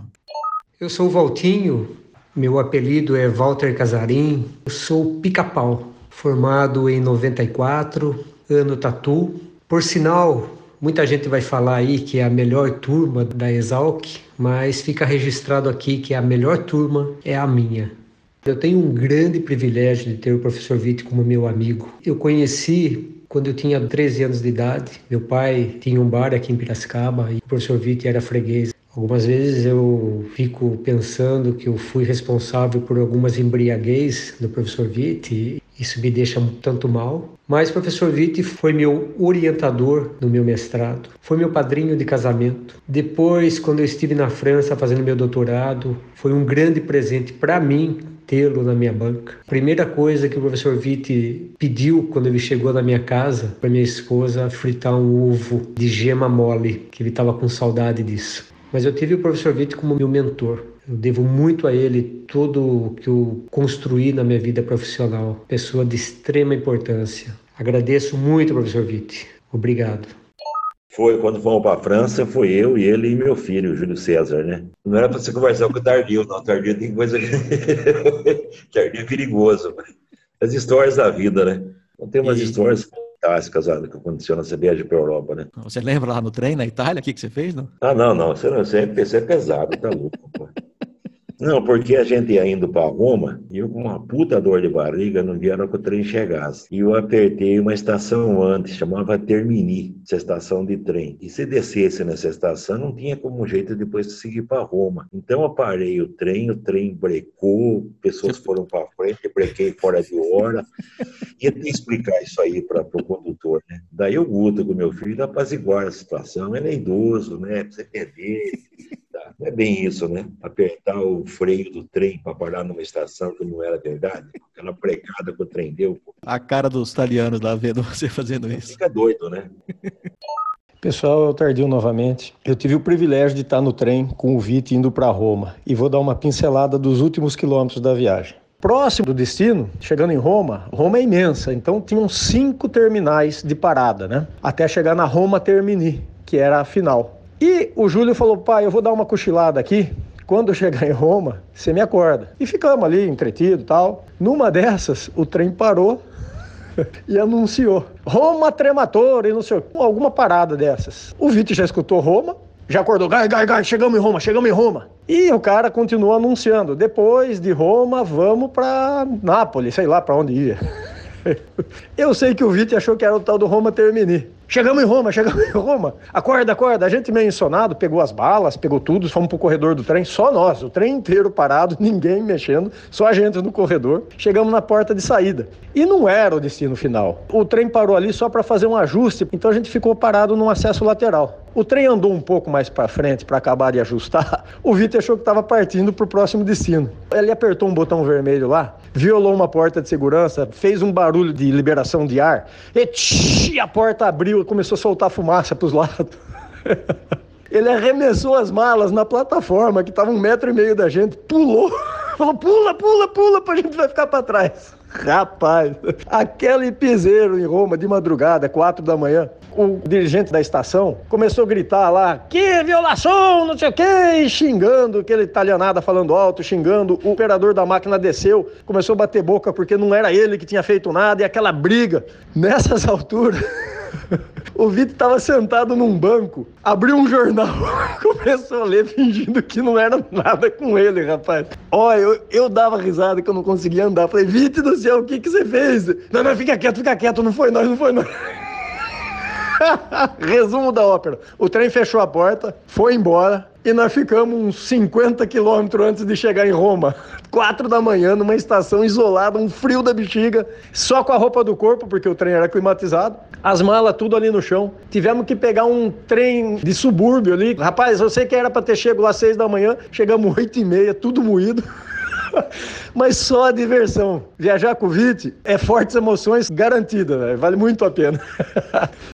É, o Júlio até falou que vocês estavam na França e você que era o, o intérprete, né? É. Aí vocês foram para a Itália, você esqueceu que tinha trocado de país e falava francês com as italianas. Porque em francês, a estação de metrô chama Agarre. Eu cheguei na Itália, eu fui perguntar pro italiano, Agarre, Agarre, Agarre. Ele ficou louco, ele tá correndo, né? Agarre. Eu pensei, então eu confundi Agarre da França com, com a estação da Itália, né? da bobagem. Deu pânico, sei, para gritar agarre, agarre. Assustou as italianas. Dentro da Itália, né? Então, daí a gente vai entrando aqui em noventa e quatro, quando você recebeu o título de cidadão honorário do estado do Alabama. De onde que saiu isso aí, Vitti?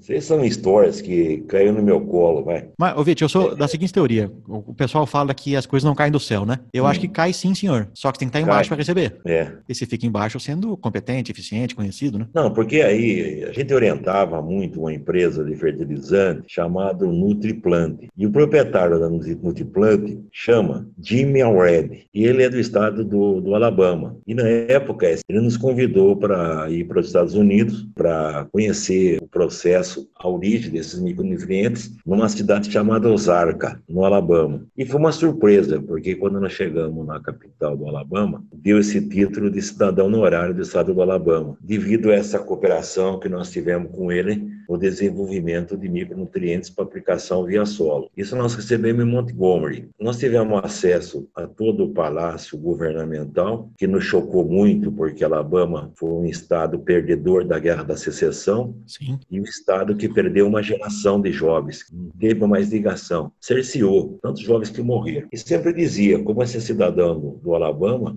você nunca vai ser preso. Então você tem uma imunidade no Alabama, mas que mas porque eu agradeço a imunidade e tá aí o título, vai. Foi uma fase bacana que nos proporcionou o Fretidime Already. Então, não, como vou... eu falei para você, caiu do céu isso aí. Não tinha esse mérito para receber esse título, mas aconteceu. Tenho muito orgulho de ser cidadão honorário do estado do Alabama. Ah, eu vou discordar, Vitti. Acho que você tem, você tem todos os méritos, viu? Nenhum prêmio que você ganhou foi à toa, não. Mereceu, sim. E já que a gente trocou nesse ponto, eu ia falar disso mais na frente, mas dos prêmios mais recentes, vamos falar do, de coisa mais atual agora. Os prêmios das homenagens que você tem recebido ultimamente, que foram várias, tem alguma que te marcou mais? Não, você vê, uma homenagem que eu mais me emocionou foi a mensagem por ser professor, a homenagem por ensino. Quando a gente ganhou ano passado a medalha Fernando Costa, Deus a Séries, aquilo me foi uma satisfação absurda de ganhar um prêmio pelo ensino, pela preocupação com jovens. Então esse prêmio me emocionou muito, a medalha Fernando Costa, a medalha Deus a Séries. Foi no AgriShow, né? No AgriShow que foi recebido. E também me emocionou muito de estar colocado entre as seis lendas da nutrição mineral de plantas, esse prêmio que eu recebi da Yara Fertilizantes, né? Era, era um grupo super seleto, né? Sim, então foi uma satisfação. E foi um vídeo assim, eu, sinceramente, que eu não lembro de onde que saiu essas palavras. Viu? Aquilo foi espontâneo, não foi treinado, aquilo brotou do coração, tá? Fiquei orgulhoso de ver que você tá no, como o mais assistido e curtido. Eu gostei hum. muito que você cuidou do broca pra mim. Tá bom. Não, você vê que foi, foi espontâneo mesmo, né? Era o Godofredo ali falando com ela. O Godofredo que eu conheço. Esse reconhecimento de lendas e nutrição mineral de planta, esse reconhecimento aí da medalha Fernando Costa, Deus a Séries, é que dá um up para você continuar trabalhando, para você continuar vivendo. E então, eu imagino que o, o da Deus a Séries foi um, um caminho natural, porque você foi manejado por pelo menos vinte turmas da escola, né? E, e... importante que foi ensino, né? Ensino é uma coisa muito pouco valorizada, né? Então, para mim foi uma foi uma satisfação realmente receber pela palavra ensino. E, consequentemente, essa, como se falou, essa vida aí de, de participar com os alunos diretamente na formação técnica e moral, isso nos dá uma recompensa hoje de ter mais de vinte e cinco vezes ser padrinho de casamento de alunos, de ser vinte e duas vezes professor homenageado da turma de engenharia agronômica, né? E isso nos coloca, lógico, responsabilidade. Então, a gente procura merecer esses títulos e tentar, como sempre falo, tentar ser merecedor deles, tentar ser merecedor de se chamar filho de Deus, né? É, a cada homenagem a barra vai aumentando, né, professor? Vai. E essa sua fama de, de ser um professor querido, isso vem lá de trás, né? Não é novidade. Porque lá na Unesp, não sei se você lembra, teve um Natal que você recebeu uma pilha de cartões, não teve? Não, como eu falei para você, foi uma coisa natural, não sei o que acontece. Isso já vem desde Jaboticabal e desde mesmo os colégios agrícolas, né? Esse respeito, essa união. Então, eu sempre falo, essa camisa que eu tô aqui hoje, eu ganhei. A calça eu ganhei, o sapato eu ganhei. Então, os alunos sempre me dão lembrança, me dão presente e me dão cartões, né? É uma uma coisa impressionante também, pedem conselho, logicamente, né? É, e essa então, sua relação de ajudar os alunos, ela vem desde sempre, né? Você sempre seguiu aquela Foi regra sempre. do exército de nenhum homem fica para trás, né? Então não pode. Aí voltando um pouquinho no tempo, antes de noventa e sete, né? noventa e sete teve o G A P, então falando um pouquinho antes, você lembra como é que era o nome dos seus estagiários antes do G A P? Ué, esse daí, esse nome pouco aí, surgiu graças a um colega que você conhece, o Pádua, né?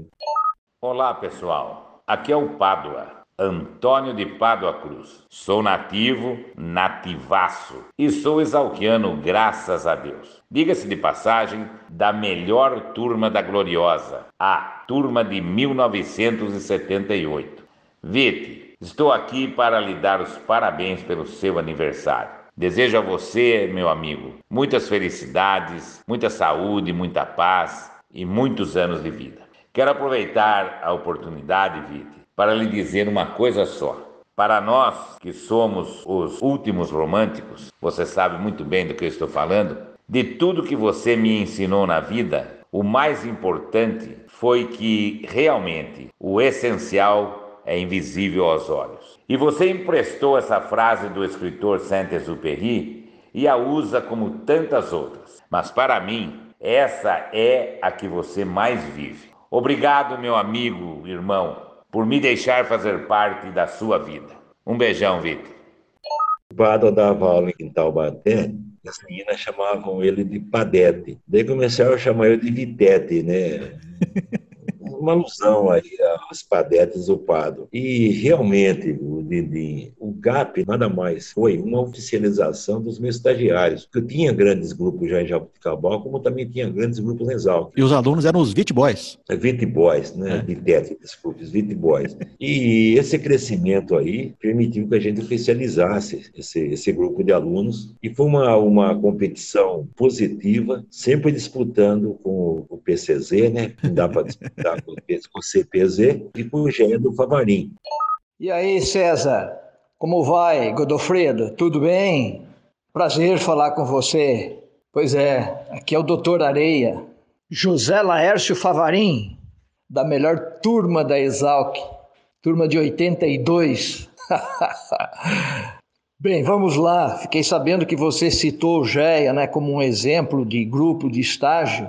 Realmente o G E A me dá muita alegria e fico satisfeito que você tenha se espelhado também no G E A, né, para montar esse grupo que eu também admiro, né, que é o G A P. Parabéns! E aproveito também, César, para cumprimentá-lo pelo seu aniversário. Tudo de bom, meu querido. Um beijo no coração, um abraço, fique com Deus. Até mais. Então, ficou uma competição, principalmente com o G E A, positiva de grupos de estágios abertos com a participação dos professores, e não só com a participação de monitores, né? Isso mudou muito a, a aproximação do professor com os alunos, e não escalando monitores, escalando terceiros para cuidar do grupo, né? É, a sua relação com o grupo sempre foi grande, né? Até antes do G A P, com, na época dos Vitti Boys, teve projetos grandes. Aquela campanha, solo corrigido, lucro garantido, foi um sucesso. Foi nessa época que você ficou sócio do Calcário Vitti? Não, não vamos contar isso, não. Essa, eu me nego a falar sobre isso aí, não. Me nego. Confusões da vida, viu? É como você falou, aí é muito relativo, porque é difícil explicar para você. Quando fala Godofredo, vamos colocar como artigo definido, o Godofredo. Sim. Quando fala Vitti, fica indefinido, um Vitti. Então tem vários Vittis e fica genérico o nome. Então, até gosto quando me chamam de Godofredo, realmente. Então, deixar bem claro, a gente ama os Vittis, mas dá essas confusão. Às vezes, de, de, sei lá, não vou chegar no, no ponto do calcário, tá? Não teve uma palestra com a empresa que alguém perguntou de um produto e você falou, não, não funciona, o produto é ruim e tal, e era da própria empresa que estava palestrando? Não, isso acontece, faz parte do jogo, né? A gente mas fala deu... o que a gente pensa, o que a gente, o que a gente testou, né? Isso mas, acontece. Mas deu rolo, não deu? Ah, mas é positivo, vai. Godofredo, não falamos sobre o Norman. Eu conheci ele pessoalmente porque ele veio para o Brasil a convite da lenda do doutor Fernando Cardoso em dois mil e oito. Quem não conhece o nosso querido doutor Fernando Penteado Cardoso, formado em mil novecentos e trinta e seis. Ele foi o meu primeiro entrevistado. No Salão Nobre da Exalc, e até ele fez um tour por Brasília, pelo Paraná. Daí ele nos deu a satisfação de fazer uma palestra no Salão Nobre da Exalc. e trocamos informações, e ambos assinamos assim uma, demos autógrafo um para o outro, né? E a gente louvou muito ele pela Revolução Verde, de conseguir genótipos de trigo, né? Que trigo é o cereal que alimenta o mundo. É o primeiro ainda em consumo, embora perca para a milho, passou a segundo. Fiquei muito feliz em conhecer o Norman Borlaug. Você já reparou nos eventos, quando chega alguém, quer tirar uma foto com você, quer te conhecer, quer te cumprimentar? A sensação que você teve com o Norman, professor, é o que a turma tem com você. Sabia disso, né? Isso até me assusta, né? Porque o pessoal vem lá para mim assinar livro que eu escrevi, para dar autógrafo, uma coisa... Sei lá o que, que é isso, viu? Admiração, professor. Uma coisa impressionante, esse, essa gratidão do pessoal, viu? E eu sempre também digo, nós tivemos dois engenheiros agrônomos prêmio Nobel da Paz. O primeiro foi Norman Borlaug, o norte-americano, e o segundo foi Mikhail Gorbachev, que causou a queda do Muro de Berlim. Teve um fato interessante com o doutor Fernando Cardoso, que nós ficamos muito amigos por esse simples motivo. Nós estávamos no restaurante dos professores, ele falou assim, eu quero que se indique o melhor agrônomo para trabalhar na Maná. Falei, é para já. Ele falou, quem que é o agrônomo? Daí eu falei, Keila Fischer. Ele falou, quê? Mulher para trabalhar na, na Maná?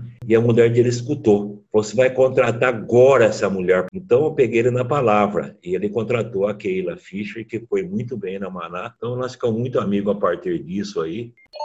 Meu nome é Galega, também conhecida por Keila Renata Fischer. Sou da turma de agronomia da Exalc de mil novecentos e noventa e sete. Sim, a turma de noventa e sete.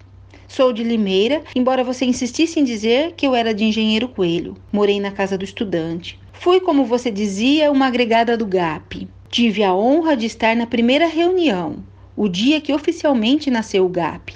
Estávamos lá, lembra, professor? Estou muito feliz por ter sido convidada para falar de uma pessoa que eu amo, respeito e admiro, não só como profissional, mas também como pessoa. Para defini-lo como professor, busquei na literatura a definição de mestre e encontrei uma que reflete o que você foi em minha vida e na de muitos alunos. Ser mestre é ser perito em determinado campo de conhecimento. É ser instrutor, orientador, guia, conselheiro, mediador, pacificador, amigo e companheiro. Ser mestre é sonhar o sonho dos aprendizes e ser exemplo de dedicação, respeito, doação, moral, humildade, paciência, justiça, amor ao próximo, dignidade. Enfim, ser mestre é complexo e não é para muitos, mas você, professor Vitti, preenche todos esses requisitos com louvor. Por isso, meu eterno respeito e agradecimento.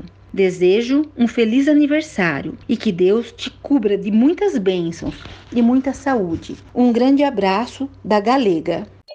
E daí em noventa e sete nasceu o G A P. De quem foi a ideia? Quem que é o pai da ideia? Ou é sua mesmo? Eu não sei dizer o seguinte, mas não é que eu não tenho pai da ideia. Esse grupo de alunos, você falou de Elite Boys aí, em função da existência do, de grupo como G E A, grupo como C P Z, principalmente com influência do louco chamado Big Ben, né, que você conhece muito bem, até Big Ben.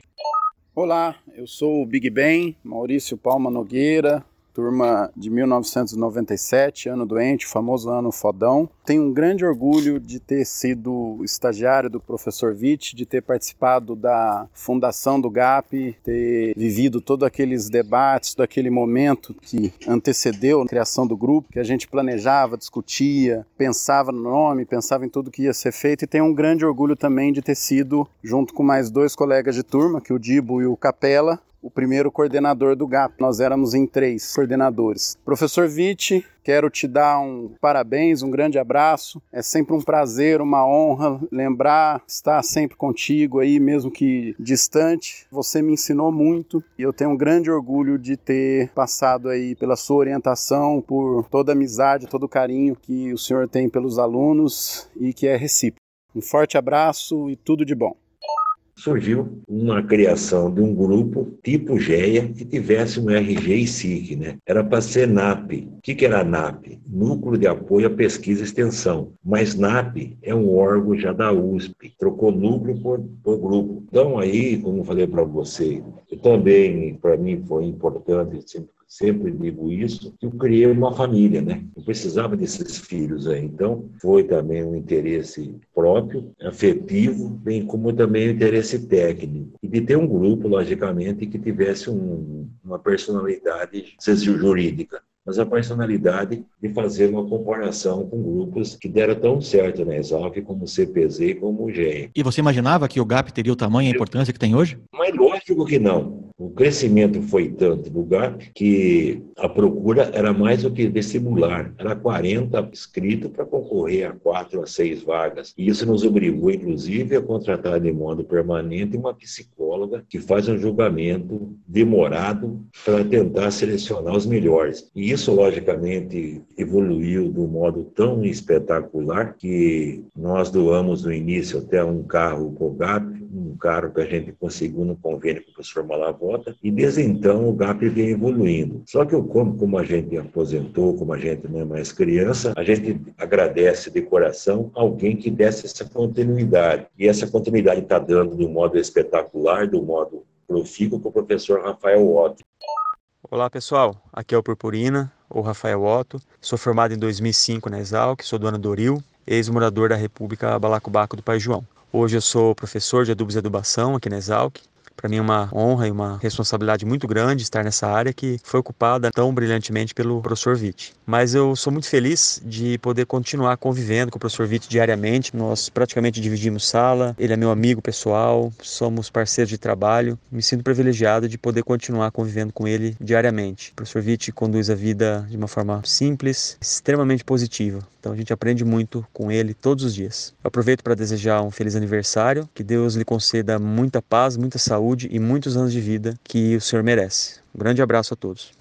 Não, não, para mim foi, foi uma glória de conseguir que o Purpurina fosse o sucessor, que o Purpurina desse continuidade desse grupo, né? Que não é fácil. E graças a ele o grupo está continuando. É, eu fiquei bem orgulhoso dele. E foi lá no GAP que foi instalada a biblioteca Eurípides Malavolta, né? Sim, essa foi uma ideia também que partiu do próprio filho do Malavolta. E precisava dar uma perpetuidade ao que o Malavolta fez por nós. E como nós tínhamos uma sala que mandamos reformar, e construímos o chamado Museu Professor Malavolta com as obras dele, com as histórias, com fotografias dele e com a parte também dele afetiva. Você e o Malavolta publicaram muita coisa junto, né? Vocês tiveram uma parceria muito longa, né? Foi muito longa essa parceria, que ela se estendeu praticamente do ano de setenta e seis até o ano de noventa e dois. A relação íntima mais com o Malavolta foi em Jaboticabal, porque junto com ele foi criado o curso de pós-graduação em nutrição mineral de plantas. E a gente teve a satisfação da de ajudar a montar os laboratórios, de ter a satisfação de juntar, de montar as aulas. Eu fui interagir com o Malavolta como colega, não como aluno. É uma fazenda que eu dei consultoria no Mato Grosso, ele também trabalhava lá. Daí a gente é. trocou figurinhas como colegas agrônomos. O Malavolta não era normal. Não, não era não. Além, não, porque além da parte técnica, eu nunca vi tanto conhecimento como a parte cultural que ele tinha, né? É, e ele viajou muito numa época que não ele se fazia tanto, muito. Né? Você lembra aquele tempo que tinha as enciclopédias, não sei se fala enciclopédia Barça. Lembro, eu fiz muito trabalho de escola com elas. Ele é o único que constava na Barça. E eu tive a satisfação de ir com ele para os Estados Unidos. Também eu vou falar para você que caiu no colo. Isso foi no ano de mil novecentos e oitenta e três, oitenta e quatro. Eu estava em Jaboticabal ainda. Nós fomos num congresso em Washington. Eu nunca tinha viajado para o exterior. O que me cerceou muito na vida foi essa dificuldade em falar inglês. Se judiou demais, mas tudo bem. Então, ele me convidou para ir com ele no congresso em Washington. Evidentemente, como Malavolta, apesar daquele jeito bravo dele, nós íamos ficar no mesmo quarto, economizar. E quando eu cheguei no aeroporto, ele criticou, eu veementemente, falou, você não está levando uma malinha de mão? Eu falei, não. Precisa saber que tem que levar uma mala de mão com artigos de primeira necessidade, com artigos de informática, não é informática naquela época, com a palestra, caso você perca a mala, você está seguro. Tudo bem. Nós descemos em Washington, minha mala, peguei normal, a mala que estava embaixo. Falei, professor, minha mala chegou. Ótimo. E a mala dele não chegou. Daí nós fomos no balcão da Varig e foi uma cena que não dá para repetir. Ele falou assim, bravo, né? Minha mala não chegou. Qual é o seu nome? Malavolta. Senhor, eu quero o seu nome. Sua mala vai voltar. Qual é o seu nome? Malavolta. Sua mala vai voltar. Eu tive que interferir. Falei, moça, pelo amor de Deus, o nome dele é Malavolta. Mas é muita coincidência, daí, né? Coincidência. Daí a moça ficou me chateada e falou assim, olha, desculpe, não prometo que sua mala vai ser entregue aqui, mas nós vamos entregar na sua casa com juros. E para cobrir um pouco esse dissabor, o senhor vai voltar de primeira classe com o seu amigo professor aí. Então, graças a essa mala dele que não voltou, comecei a comer fazão no avião, essas coisas que eu não sabia. Primeira viagem internacional de primeira classe, né? A pior coisa que tem de voar de primeira classe é ter que voltar a voar de econômica, né? Não, não dá para comparar. Chegamos no Congresso, mostra, muito simples, oitenta e quatro, novo ainda, todo mundo falando uma língua, né? Ficava perdido. Falei, professor, nossa, aqui parece Sodoma e Gomorra. Ele falou assim, joelha, bicho, nunca foi isso. Você não tem vergonha. É Torre de Babel. Não é Sodoma e Gomorra. Que... Nossa, eu tava aquelas duas. Não, né? Sodoma e Gomorra, se parecer, seria muito divertido, né? Porque era uma outra situação. É, mas a Torre de Babel. Então, Malavota era um cara absurdamente culto, né? E que a gente, infelizmente, o fim da vida dele, a gente participou e deu para conhecer toda a humildade dele, inclusive o livro que ele escreveu nos oitenta anos, livro de poesia, que muito pouco conhecia essa faceta dele. Então, são histórias que ficam, né? Agora, comparar qualquer pessoa com Malavota, Malavota é incomparável. Não dá para comparar. Assim como não dá também para comparar com o Alfredo Chaire Lopes. São dois gênios, né? Duas lendas? Duas lendas. Já que você tocou na tudo da viagem, você teve muita viagem, Vitti. Não vai dar para falar de todas, mas a gente pode citar algumas, né? E uma que eu imagino que foi bem marcante foi quando você deixou de ser o, o traça e virou um feiticeiro. Isso foi uma coisa, um presente de Deus também, que nós tivemos o privilégio de ir pra, para Angola para disseminar lá a importância da cultura de grãos para os angolanos. Na época foi comigo um ex-morador da senzala, o Saracura. Olá, meu nome é Odair Fábio Saracura, graduado em sessenta e seis na Exalc, morador da senzala, primeiro ao quinto ano, e queria desejar a esse meu irmão de ideias, meu irmão de estrada, um feliz aniversário, muita saúde, muita sorte, tudo de bom. Você merece, meu velho. Vitão, saúde, um grande abraço, tchau. E estava também lá um bicho nos esperando chamado Tremunhão. Salve, galera exalquiana! Eu sou o Cramunhão, ano Luluzinha, formado em Engenharia Agronômica em dois mil, também conhecido como Anderson Nascimento, atualmente vivendo com a minha família aqui na Suíça. Cramunhão é como a maioria das pessoas me chamam, com exceção do meu amigo Godofredo César Vitti, que insiste em me chamar de Treminhão, talvez porque eu seja um dos poucos a conhecer a verdadeira origem do seu nome exalquiano, né, doutor Traça? A última vez que nos encontramos foi quando eu ainda morava em Angola. Viajamos por várias províncias juntos, acompanhado de outro dinossauro que eu também admiro muito, doutor Saracura. Foi uma viagem incrível, num trabalho onde visitamos os principais projetos de desenvolvimento agrícola na Angola pós-guerra, como Afroplant, Biocom, Terra do Futuro, Brasáfrica. O professor Vitti falando em nutrição de plantas, como sempre dando um show de conhecimento no assunto. Professor Vitti, um feliz aniversário para o senhor, que o senhor continue sendo essa pessoa maravilhosa, um exemplo de perseverança e sucesso para todos nós, filhos da nossa gloriosa Exalc. Tudo de bom sempre. Um grande abraço do seu bicho Cramunhão, ou se preferir, pode continuar me chamando de Treminhão. Doutor é doutor, sempre tem razão, né? Um abraço. E foi impressionante porque você vê a fome, você vê a malária. E quando eu comecei a explicar as coisas, negócio lá, sobre agricultura, sobre milho, e um senhor começou a me chamar de sabá. Sabá significa feiticeiro. Mas não foi sabá pelo conhecimento, foi sabá pelos cabelos brancos. Porque é raro você encontrar alguém de cabelo branco, porque todos morreram na guerra. Entendi. E a gente mantém até contato até hoje com esses colegas de Angola. Então nós viramos o sabá, o feiticeiro de Angola, né? Então tem essas viagens que marcaram aí, mas a viagem também que marcou de um modo absurdo, nós fomos convidados para dar uma palestra na China, em Zhuhai, e eu consegui também, e por méritos, que fosse comigo o professor Pedro Henrique. Como você falou aí, que gostoso você ter alguém para chamar de bicho, agora ninguém mais chama eu de bicho, né? Estou procurando alguém para chamar de bicho, eu faço o que ele quiser. O cara que eu mais judio aí, que é doutor, é o Moacir Corsa, né? Que quando eu vejo dele, eu deito no chão e falo, a filha da puta, ele tá proibido o troco. Eu falei, doutor, deixa eu levantar, eu grito, né? Ai, que dor, doutor. Ele falou, o Moacir Corsa não quer nem chegar perto de mim, que eu apronto para ele. Moacir Corsi, da F sessenta e sete, a melhor turma que a escola já formou e formará nessas próximas décadas, sem dúvida nenhuma. É o ano de ouro da Exalc. Bem, eu fui morador da Casa Estudante por dois anos. Aí fui para a República Casa de Família. E nós éramos em treze pessoas nessa casa. Foi um dos melhores anos da vida. Foi morar em República, fazendo amizade, coletando bastante experiência de vida mesmo. Bem, bicho traça, vulgo professor Vitti. Parabéns! Gostaria muito de abraçá-lo, mas nessa oportunidade é melhor demonstrar a minha admiração pela sua pessoa, como professor, ou melhor, mestre, verdadeiro mestre, pesquisador, extensionista, respeitado e referência na correção e fertilidade de solo aqui e em outros países. Formar profissionais para você, bicho, é rotina. Mas pelo exemplo de profissional e comportamento humano, você forma pessoas de caráter e deixa sua marca que todos se orgulham de carregar. Isso é muito recompensador. Você é um dos mais distintos defensores das tradições exalquianas. Se apresenta de joelhos com a humildade de bicho e com a certeza de que é admirado e respeitado por esse ato de tradição. Gosto muito de consultá-lo sobre assuntos polêmicos. Para discutir, você sempre tem o hábito de reunir os seus estagiários ao redor da mesa e dar aulas sobre a teoria e a prática dos problemas que eu te apresento. Isso é muito, muito bom mesmo. A gente se sente realizado tendo um colega assim. Impressiona tanto os alunos que é um dos professores, se não o mais homenageado dos professores pelas turmas da Exalc.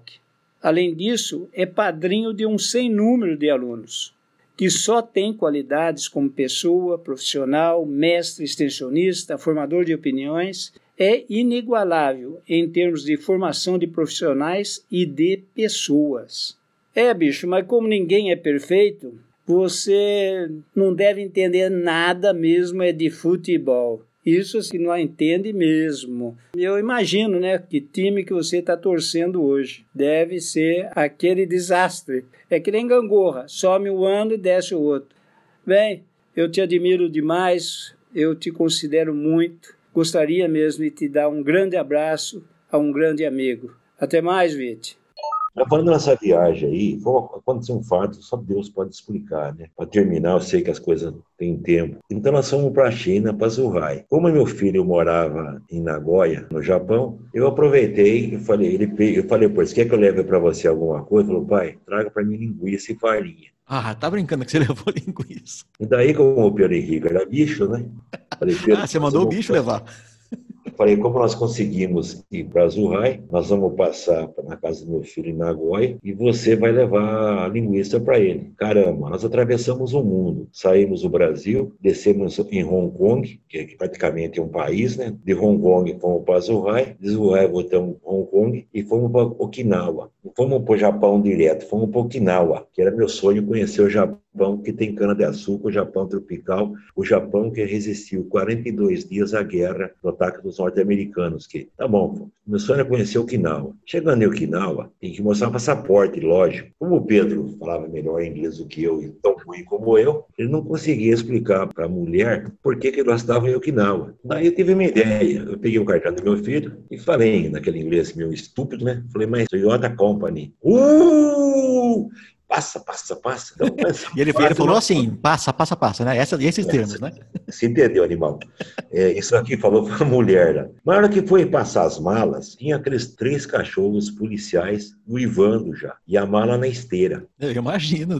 A fome do cachorro agora, de aquela linguiça. Não, agora vai saber se o cara vai pensar se a mala é de fome ou se a mala tem droga. Não tinha saída. Nós íamos perder. Quase chegando, estava no Japão, mano. Japão, ilha, Okinawa. No fim da viagem ia perder, eu pulei na frente e cheguei com aquele papo furado para os policiais da alfândega. Mas senhor que Japan. Eu falei assim, ok, só que seu filho trabalha no continente, não trabalha aqui em Okinawa. Por que Okinawa? Não sei de onde saiu. Eu falei, porque eu vim aqui prestar a minha homenagem ao verdadeiro japonês, ao japonês herói, que se não fosse Okinawa, essa guerra mundial jamais teria acabado. Eles começaram a chorar no meu ombro. Ô, louco. Chorava, chorava, passa. Entramos assim, sem conferir mala, em Okinawa. Daí chegamos no hotel, eu falei pro recepcionista, pro gerente, que eu queria conhecer Okinawa em dois dias, a não ser que eu arranjo para você um motorista japonês que não fala nada de nenhuma língua. Você, o, o Pedro Henrique e o japonês? O japonês lá de Okinawa. Então foi uma viagem maravilhosa, que é possível você se comunicar. Então foram experiências da vida que não, que não dá para explicar isso aí, essa viagem para o Japão. Oi pessoal, aqui é o Pedro Henrique novamente. Conheço o Vitti desde mil novecentos e noventa e nós fomos visitar o filho dele, que na época estava em Tóquio, no Japão. E como nós íamos ficar na casa dele, eu conversei com o Vitti, falei, ô Vitti, eu gostaria de levar alguma coisa pro Júlio César, é chato chegar lá de mão vazia. Então o Vitti falou, olha, por que você não leva então salame, que é lá um negócio caro e raro, e que ele gosta muito? Mas não me vai levar um só, hein? Aquele jeitão do Vitti, não me leva um só, hein, bicho? Me leva uns cinco. Falei, positivo. Peguei, comprei o salame, coloquei na minha bagagem de mão e fui embora pro Japão. Aí a hora que nós chegamos lá, nós entramos pela ilha de Okinawa e só tinha dois guichês de imigração, a hora que o avião chegou no aeroporto. E olha aquela fila comprida, a hora que nós fomos chegando perto dos guichês, eu observei que tinha os policiais com cachorro para cheirar a bagagem. Aí eu tremi na base, porque eu falei, aquele cachorro, aquele focinho de trinta centímetros, a hora que ele bater na minha bagagem, vai cheirar o salame e tô perdido. Mas de repente, a hora que eu vi, o Vitti começou a conversar com o policial e começou a falar sobre o evento da guerra, que ele estava muito emocionado de visitar a ilha, que tinha ocorrido o massacre dos japoneses. Quando eu menos espero, rapaz, os dois estavam abraçados e chorando. Aí o que aconteceu? A hora que chegou minha vez de passar, o guarda simplesmente mandou passar e não cheirou minha bagagem. Realmente eu passei um suador frio e foi uma história muito interessante. Um abração a todos. E também a viagem que a gente sempre prioriza, que a gente trabalha direto, eu trabalho no Santander Group, junto com o professor Otto, em Belize. Belize era chamada Honduras Britânica. E em Belize, a gente trabalha em conjunto com o pessoal da Guatemala. Então, aquilo me emociona quando a gente está recuperando solos pantanosos de Belize e colocando cana-de-açúcar para fornecer todo o açúcar no Caribe. E quando a gente vai na Guatemala, quando vai na Belize, o respeito que a pessoa tem pela gente, quer dizer, não há dinheiro que pague você pegar um helicóptero, pegar um King Air e passar assim uma semana voando, uma semana trabalhando, como a gente tem feito em Belize. Então são recompensas indiretas que a gente conseguiu, lógico, através da nossa querida Exalc, da Faculdade de Jaboticabal e também da Faculdade de Botucatu, onde tivemos o privilégio de ter ficado lá por três anos assim alternados e formamos também licenciatura em Ciências Agronômicas. Não foi nessa viagem na Guatemala que você estava no helicóptero e você não colocou fone de ouvido, o piloto ficou louco e queria não, falar foi, com você e não conseguia? Não é isso, foi, foi a melhor glória não ter colocado o microfone do ouvido na Guatemala. E o Purpurina foi na frente, o Purpurina estava ao meu lado, ele estava com o telefone. Ele, ele, ele tecava verde, azul, não entendia porquê, né? Eu estava sem, sem o telefone, porque estava vindo uma tempestade e era para o avião pousar em três minutos e não achava local. E eu não vi nada da discussão do piloto sobre essa preocupação. E nem ficou sabendo. Desci, nem fiquei sabendo. Quando eu desci, o Purpurina estava verde, azul. Ele falou assim, você não escutou? Eu falei, graças a Deus não, né, pô? Então, são, a ignorância é uma bênção, né? É uma bênção. Então, Dindinho, resumindo aí, estava vendo o seu programa aí, seu programa não, não sei falar isso aí, não sei internet. Essa preocupação sua, quando vi lá o pessoal que participou, inclusive o, o querido professor do C P Z, o Vidal, que é outro exemplo de ser humano. Vidal Pedroso de Faria, o famoso mineiro, da turma de sessenta e quatro, ex-morador do Rancho Fundo. Ele foi o astro do décimo sexto episódio do Exalcast. Pela sua dedicação, tanto empresarial em termos de agrosata, como também humana em termos dessas reportagens que você está fazendo. Então, você tem méritos demais, não só pela parte profissional e técnica, também como uma parte humana, para poder resgatar pessoas que deram suporte para o sucesso do nosso agronegócio, mas um suporte humanitário. Isso é fundamental, seu papel na vida, Dindinho. Por isso que eu admiro você, tá? Também te admiro, professor. E você tem um recado para os bichos, Godofredo. A bichada que entrou esse ano, meio da pandemia, não tomou trote, não morou em república, não pegou ração. O recado que a gente tem é o seguinte, né? Que essa tradição da Exalc, essa integração, é que propiciaram as pessoas a ter possibilidade de viver longe dos pais de uma forma harmoniosa, de uma forma responsável, devido a essa divisão com os demais colegas em república, devido a essa experiência longe de casa, em que a união deles faz a força. Então, eu pediria que todos tivessem uma ligação com o passado que foi, que foi tão presente para que nós possamos é, levar adiante esse projeto de integração desses novos alunos, não só com morada em república, mas esse contato também que eles têm que ter com os professores, com os mestres, e procurar também conhecer a história de cada um, a história que permitiu que esses bichos do passado tornassem pessoas brilhantes como você, que eles tivessem essa vivência de vida. Esse é um dos papéis que tem o podcast. Um grande ouvinte que, assim que eu publico, o tempo que dura o episódio, ele já manda mensagem dizendo que já ouviu. É o primeiro de todos, o Tupete. Conheceu esse bicho? Conheci o bicho de Limeira, que eu adoro. Ele sempre está em nosso coração, o Topete. Esse apelido maravilhoso do Itamar Franco, né? Aqui quem fala é o Tupete, também conhecido como Itamar Prada. Eu sou formado na melhor turma da Exalc, F dois mil e três, ano Bambi. Sou ex-morador da República Vira-Latas e um ouvinte assíduo, um fã de carteirinha do Exalcast. Grato pela essa oportunidade, Dindim.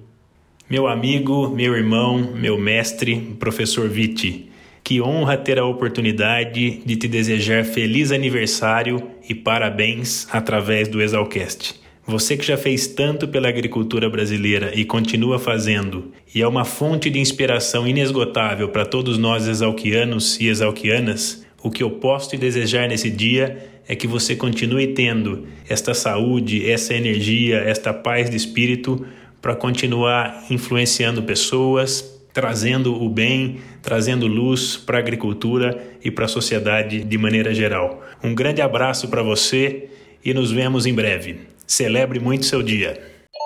E a gente teria tanta coisa para falar, mas eu queria falar, se você for encerrar ou não, não é o caso, que é duro aceitar que nós vamos, se Deus quiser, daqui uma semana fazer setenta e quatro anos. Né? Só que a gente não se julga, não aceita aposentadoria. O que, o que nos mantém vivo é, é o trabalho. E o que nos mantém vivo é ter um motivo para viver. E a gente tem, como eu falei para você, três filhos maravilhosos. Nós temos um geninho nos Estados Unidos, ex-Toyota, ex-Harley Davidson e agora a Nissan.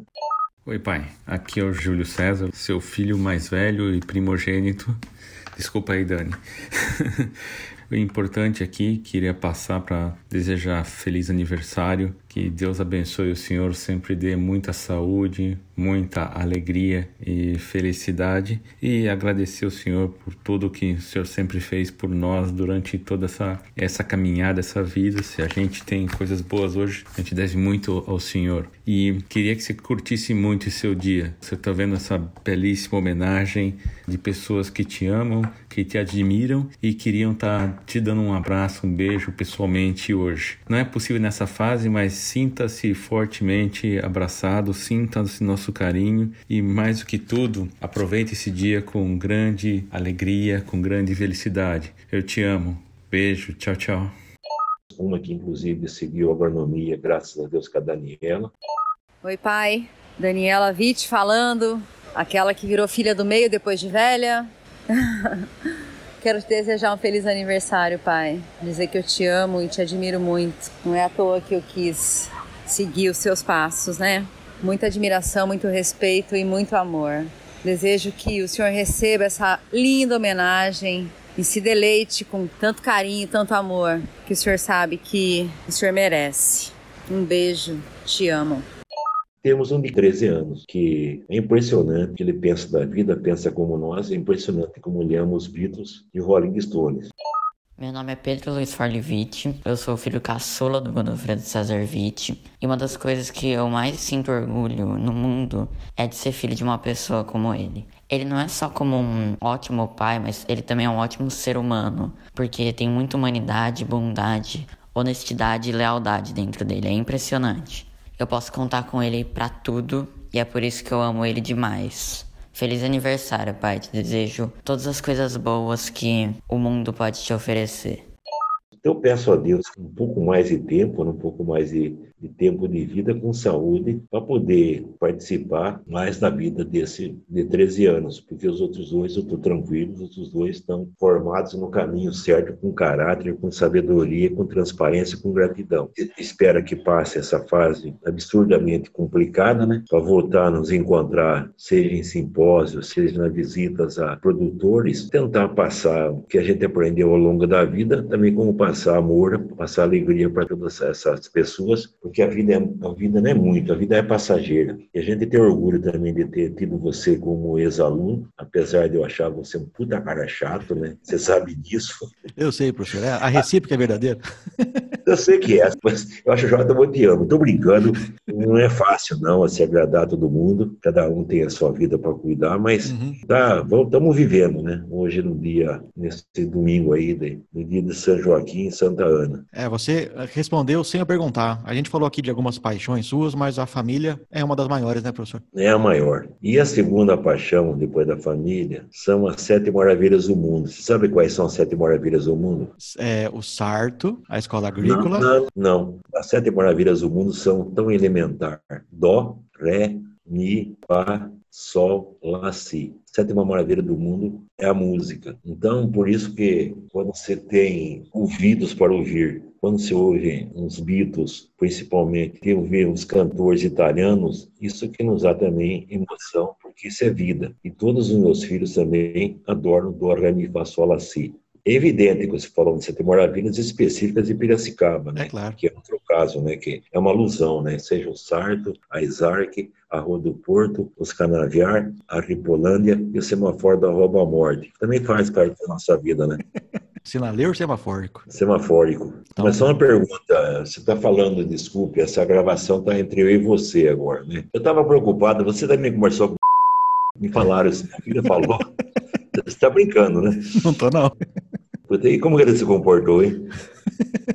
Muito bem, um lorde. É uma série mesmo, um foi? É. Não, é verdade, a idade não. Deixa a gente cada vez mais sábio, né? É sério. É sério. Eu falei com o Otto, que não é o Purpurina. Então, Salvador, se quiser gravar do Otto Jesus aí...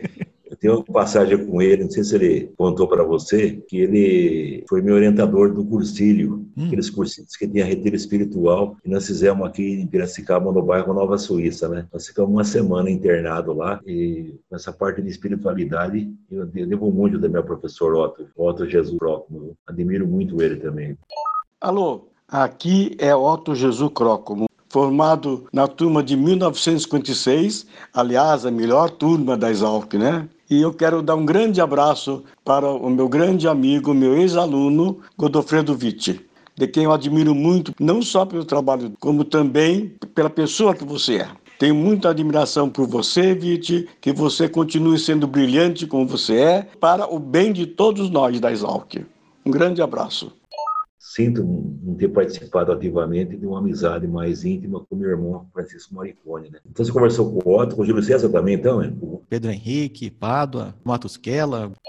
Olá, eu sou o Matusquela, também conhecido como Eduardo Esgarbiero, formado na Gloriosa em noventa e quatro, o ano Tatu, o segundo melhor ano da escola, perdendo somente para o ano de mil novecentos e setenta. Por que setenta? Porque foi o ano em que se formou o professor doutor Godofredo César Vitti, um mestre para muitos, e eu gostaria nesse momento, professor Vitti, de parabenizá-lo pelo seu aniversário, muitas felicidades, muitos anos de vida, que Deus continue abençoando o senhor. E eu agradeço também, professor, pela oportunidade que tive e que tenho ainda de poder conviver com o senhor, trabalhar junto com o senhor, poder chamá-lo de mestre, de amigo, de pai, que é isso que o senhor é para mim e para muitos outros que tiveram a oportunidade e o privilégio de conviver com o senhor de forma tão intensa, que puderam perceber o coração que o senhor tem, essa bondade, esse homem maravilhoso que o senhor é. Então, professor, mais uma vez obrigado, um grande abraço, felicidades, fica com Deus. Ih, foi uma pesquisa grande aqui. Sim. A gente fez reuniões para montar a pauta. Foi um como, trabalho investigativo. Você está em, em Campo Grande? Eu tô, tô aqui em Campo Grande. Gosto de Campo Grande, Ivan? Eu também, gosto bastante daqui. Essa pandemia nos cerceou de comemorar os cinquenta anos de formado, né? Que é um pecado, né? Tudo pronto para os cinquenta anos, então vai ser possível ser feito, lógico, a partir da própria ideal, que não vai ser comemorado esses cinquenta anos, né? E você é um agregador da sua turma, né, Vitor? Somos, a gente participa direto, né? E... É, a frase da capa do livro é até sua, né? É. Você lembra da frase? Acabou. O sonho não acabou. É, só que você mudou a frase, né? A original é que acabou, mas o sonho de vocês não, né? Não. Sabe e qual que é a piada? Nada. A piada é que quem disse que o sonho acabou foi o padeiro. É. Fique quieto, você vai. Ai, você nasceu aonde, hein? Eu sou paulistano, nascido e criado em São Paulo. Você não é corintiano, graças a Deus. Maloqueiro e sofredor. Teve um congresso de solo em Recife, que o meu telefone tocava o hino do Corinthians, né? Aí eu deixei bem do seu lado, mandei o, eu mandei o bicho ligar pra mim só pra tocar. Eu acabei o meu jantar no restaurante embaixo da mesa. Não, isso não é, isso não é humano, pai, tá louco. É, mas fazer o quê, né? São coisas da vida, né? Você não falou aí? Uma vez a gente, a gente pegou um avião junto, voltando, não sei de onde, sentamos do lado no, no voo, voo da Azul, e você queria explicar pra aeromoça por que que o céu era azul. E ela, sem paciência, querendo fazer as coisas dela, sei lá, não, não, o céu é azul por causa disso, por causa daquilo. Não, mas tem que explicar, pô. E a gente fica muito amigo dos aerobôs porque a gente dá trabalho no avião, né? Dá trabalho demais. Não foi você que segurou um voo pro Pádua pra ele poder foi. buscar um laptop dele? Que argumento você deu pro piloto pra segurar o avião? Não, é um filho de Deus lá que volta pra zona de inspeção lá, que esqueceu o laptop que tava gravado toda a semana que nós passamos lá em Ponta del Leste sobre a empresa dele. Ele voltou, você brotou. Eu pus o pé na porta. Eu falei, vocês não vão sair daqui, não. Ele vai chegar, não vai fazer diferença para vocês. Ele foi compreensível, o piloto, ele esperou. Assim também como fez o Ripoli, Caetano, numa viagem nossa para os Estados Unidos, que um colega foi procurar a esposa que se perdeu, e o Ripoli deitou entre o avião e a plataforma, fazer o quê? E, e esperou também. Então tem fatos aí que vai longe se nós fôssemos conversar sobre a vida. É, o Ripoli, infelizmente, a gente perdeu ele muito cedo, né? Mas era um perdeu. personagem fantástico para entrevistar. Era, sim. Ele era um cara espiritualista, impressionante, uma transparência dele é que mandava. Quem quiser gostar de mim, eu sou assim, meu mundo é hoje, não existe amanhã pra mim, né? Essa eu lembro do Caetano. E você teve a felicidade também, a honra de conhecer a Ripolândia, eu não conheci, né? Tive sim, das várias divisões. Tá? É, eu não tive esse fato na minha vida, queria ter tido. O Bondinho e a Ripolândia, dois pontos que eu queria ter conhecido. Mas você tem o quinze Piracicaba. Pode, pode eu tenho quinze, uma torcida da República, a H quinze. Isso é a história que ficou, o Exalc é o quinze, né? O meu segundo time é o quinze. O meu primeiro, desculpe, tá? Uma pergunta chave aqui pra gente encerrar. O que que a Exalc representa na sua vida? Realmente, o Din Din, o que ela representa para mim é minha história. Se eu não tivesse feito Exalc, eu não sei o que seria hoje da minha vida. E graças a Exalc, eu me projetei para o mundo, me projetei para a vida. E os professores que nós tivemos lá, o próprio parque da Exalc, ele é hoje minha inspiração para me pagar essa dívida impagável que eu devo para a Exalc. Ou seja, jamais eu seria o que eu sou hoje se não fosse ter feito a Exalc. Jamais, jamais, jamais. Não consigo imaginar-me. Então a história da Exalc em si, a história do Luiz Vicente de Souza Queiroz, a história de professores que passaram por essa instituição. É muita responsabilidade ter formado, ter a honra, ter, ter a oportunidade de, de ser docente dessa faculdade, de ser um docente eterno da escola. Você tem a noção de que você, você falou agora sobre a história do Luiz Vicente Souza Queiroz e dos seus professores que te influenciaram, que você é um deles, você é um professor que fez isso com uma geração muito grande de alunos? Sabe que até hoje, Din Din, desculpe, não caiu essa ficha. Bom, e essa ficha cai quando a gente é provocado, como você está me provocando. Provocando hoje. Eu fiquei emocionado quando a Daniela mostrou, até bem que em casa está sabendo ontem, ela mostrou uma gravação de uma pessoa que passou na Exalc. Essa pessoa falou, nossa, Daniela, nossa, Yuri, você é, é parente do Godofredo Vitti, eu vou lutar para me aproximar dele, eu vou lutar para fazer o estágio dele. Então são essas coisas que a gente às vezes não dá o devido valor, né? Do papel nosso, que nós, você lembrou bem, nós fazemos parte dessa história, mas pela nossa própria formação difícil, é difícil cair as fichas, e eu já prometi, nunca eu quero ser soberbo, nunca eu quero ser egoísta, eu quero ser sim, simples, humilde, eu quero ser transparente, eu quero ter gratidão com todos, e em particular com esse templo, com esse local chamado Exalc U S P. E se depender de uma legião de exalquianos que você produziu, o sonho nunca vai acabar, professor? Não, não pode acabar. E eu acho que assim a gente encerra, Vitti. Eu agradeço mais uma vez, Indy. Você já está me fazendo e chorar? E espero que você, que já também passou por mim, outros que estão passando, vocês têm a responsabilidade de orientar seus netos, orientar seus amigos, para mostrar a importância de fazer Exalc. Não precisa querer ser engenheiro agrônomo. Tem essas opções desses cursos noturnos, além da agronomia, da florestal, engenharia econômica, tem os cursos de gestão, biologia. gestão, biologia, então tem oportunidade sim de ter sempre uma ligação com a Exalc. Então, deixo para vocês esses legados e vão tocar a vida com a graça de Deus, tá? É isso aí, professor. Bom domingo, obrigado. Bom dia do avô. Só lembrar, tá bom. Três netos. Oi, vou é Naomi. Queria te desejar feliz aniversário e dizer que você é uma pessoa incrível, um vô incrível, e eu te admiro tanto quanto avô, quanto profissional. Só queria te desejar feliz aniversário. Um beijo, te amo. Oi, vô, neto do meio, Yuri agora falando. Eu só queria parar para te desejar um feliz aniversário. Eu te amo muito, você é uma pessoa muito especial para mim. O melhor vô que eu poderia pedir, uma pessoa muito presente e que eu tenho muito orgulho de falar que eu sou seu neto. Te amo e feliz aniversário. Oi, vô, aqui é a Vivian. Feliz aniversário.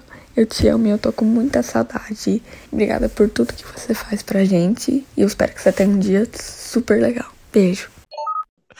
Tá bom. E que venham mais pra frente ainda. Se Deus quiser, amém. Então eu te agradeço, tá? Falou, filho de Deus. Tá? Qualquer coisa legal cobrar, tá? Combinado, Godofredo. Um você é do Godofredo, não é Fernando.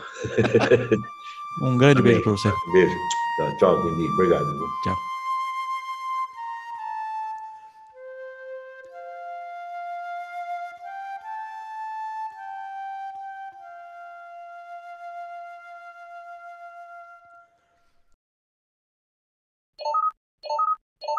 Aqui é o professor Vitti, eu tenho informação que vocês são todos vagabundos, sem vergonha, que nem merecer estar na Exalc. Saco, faça por merecer. Bichos, tchau.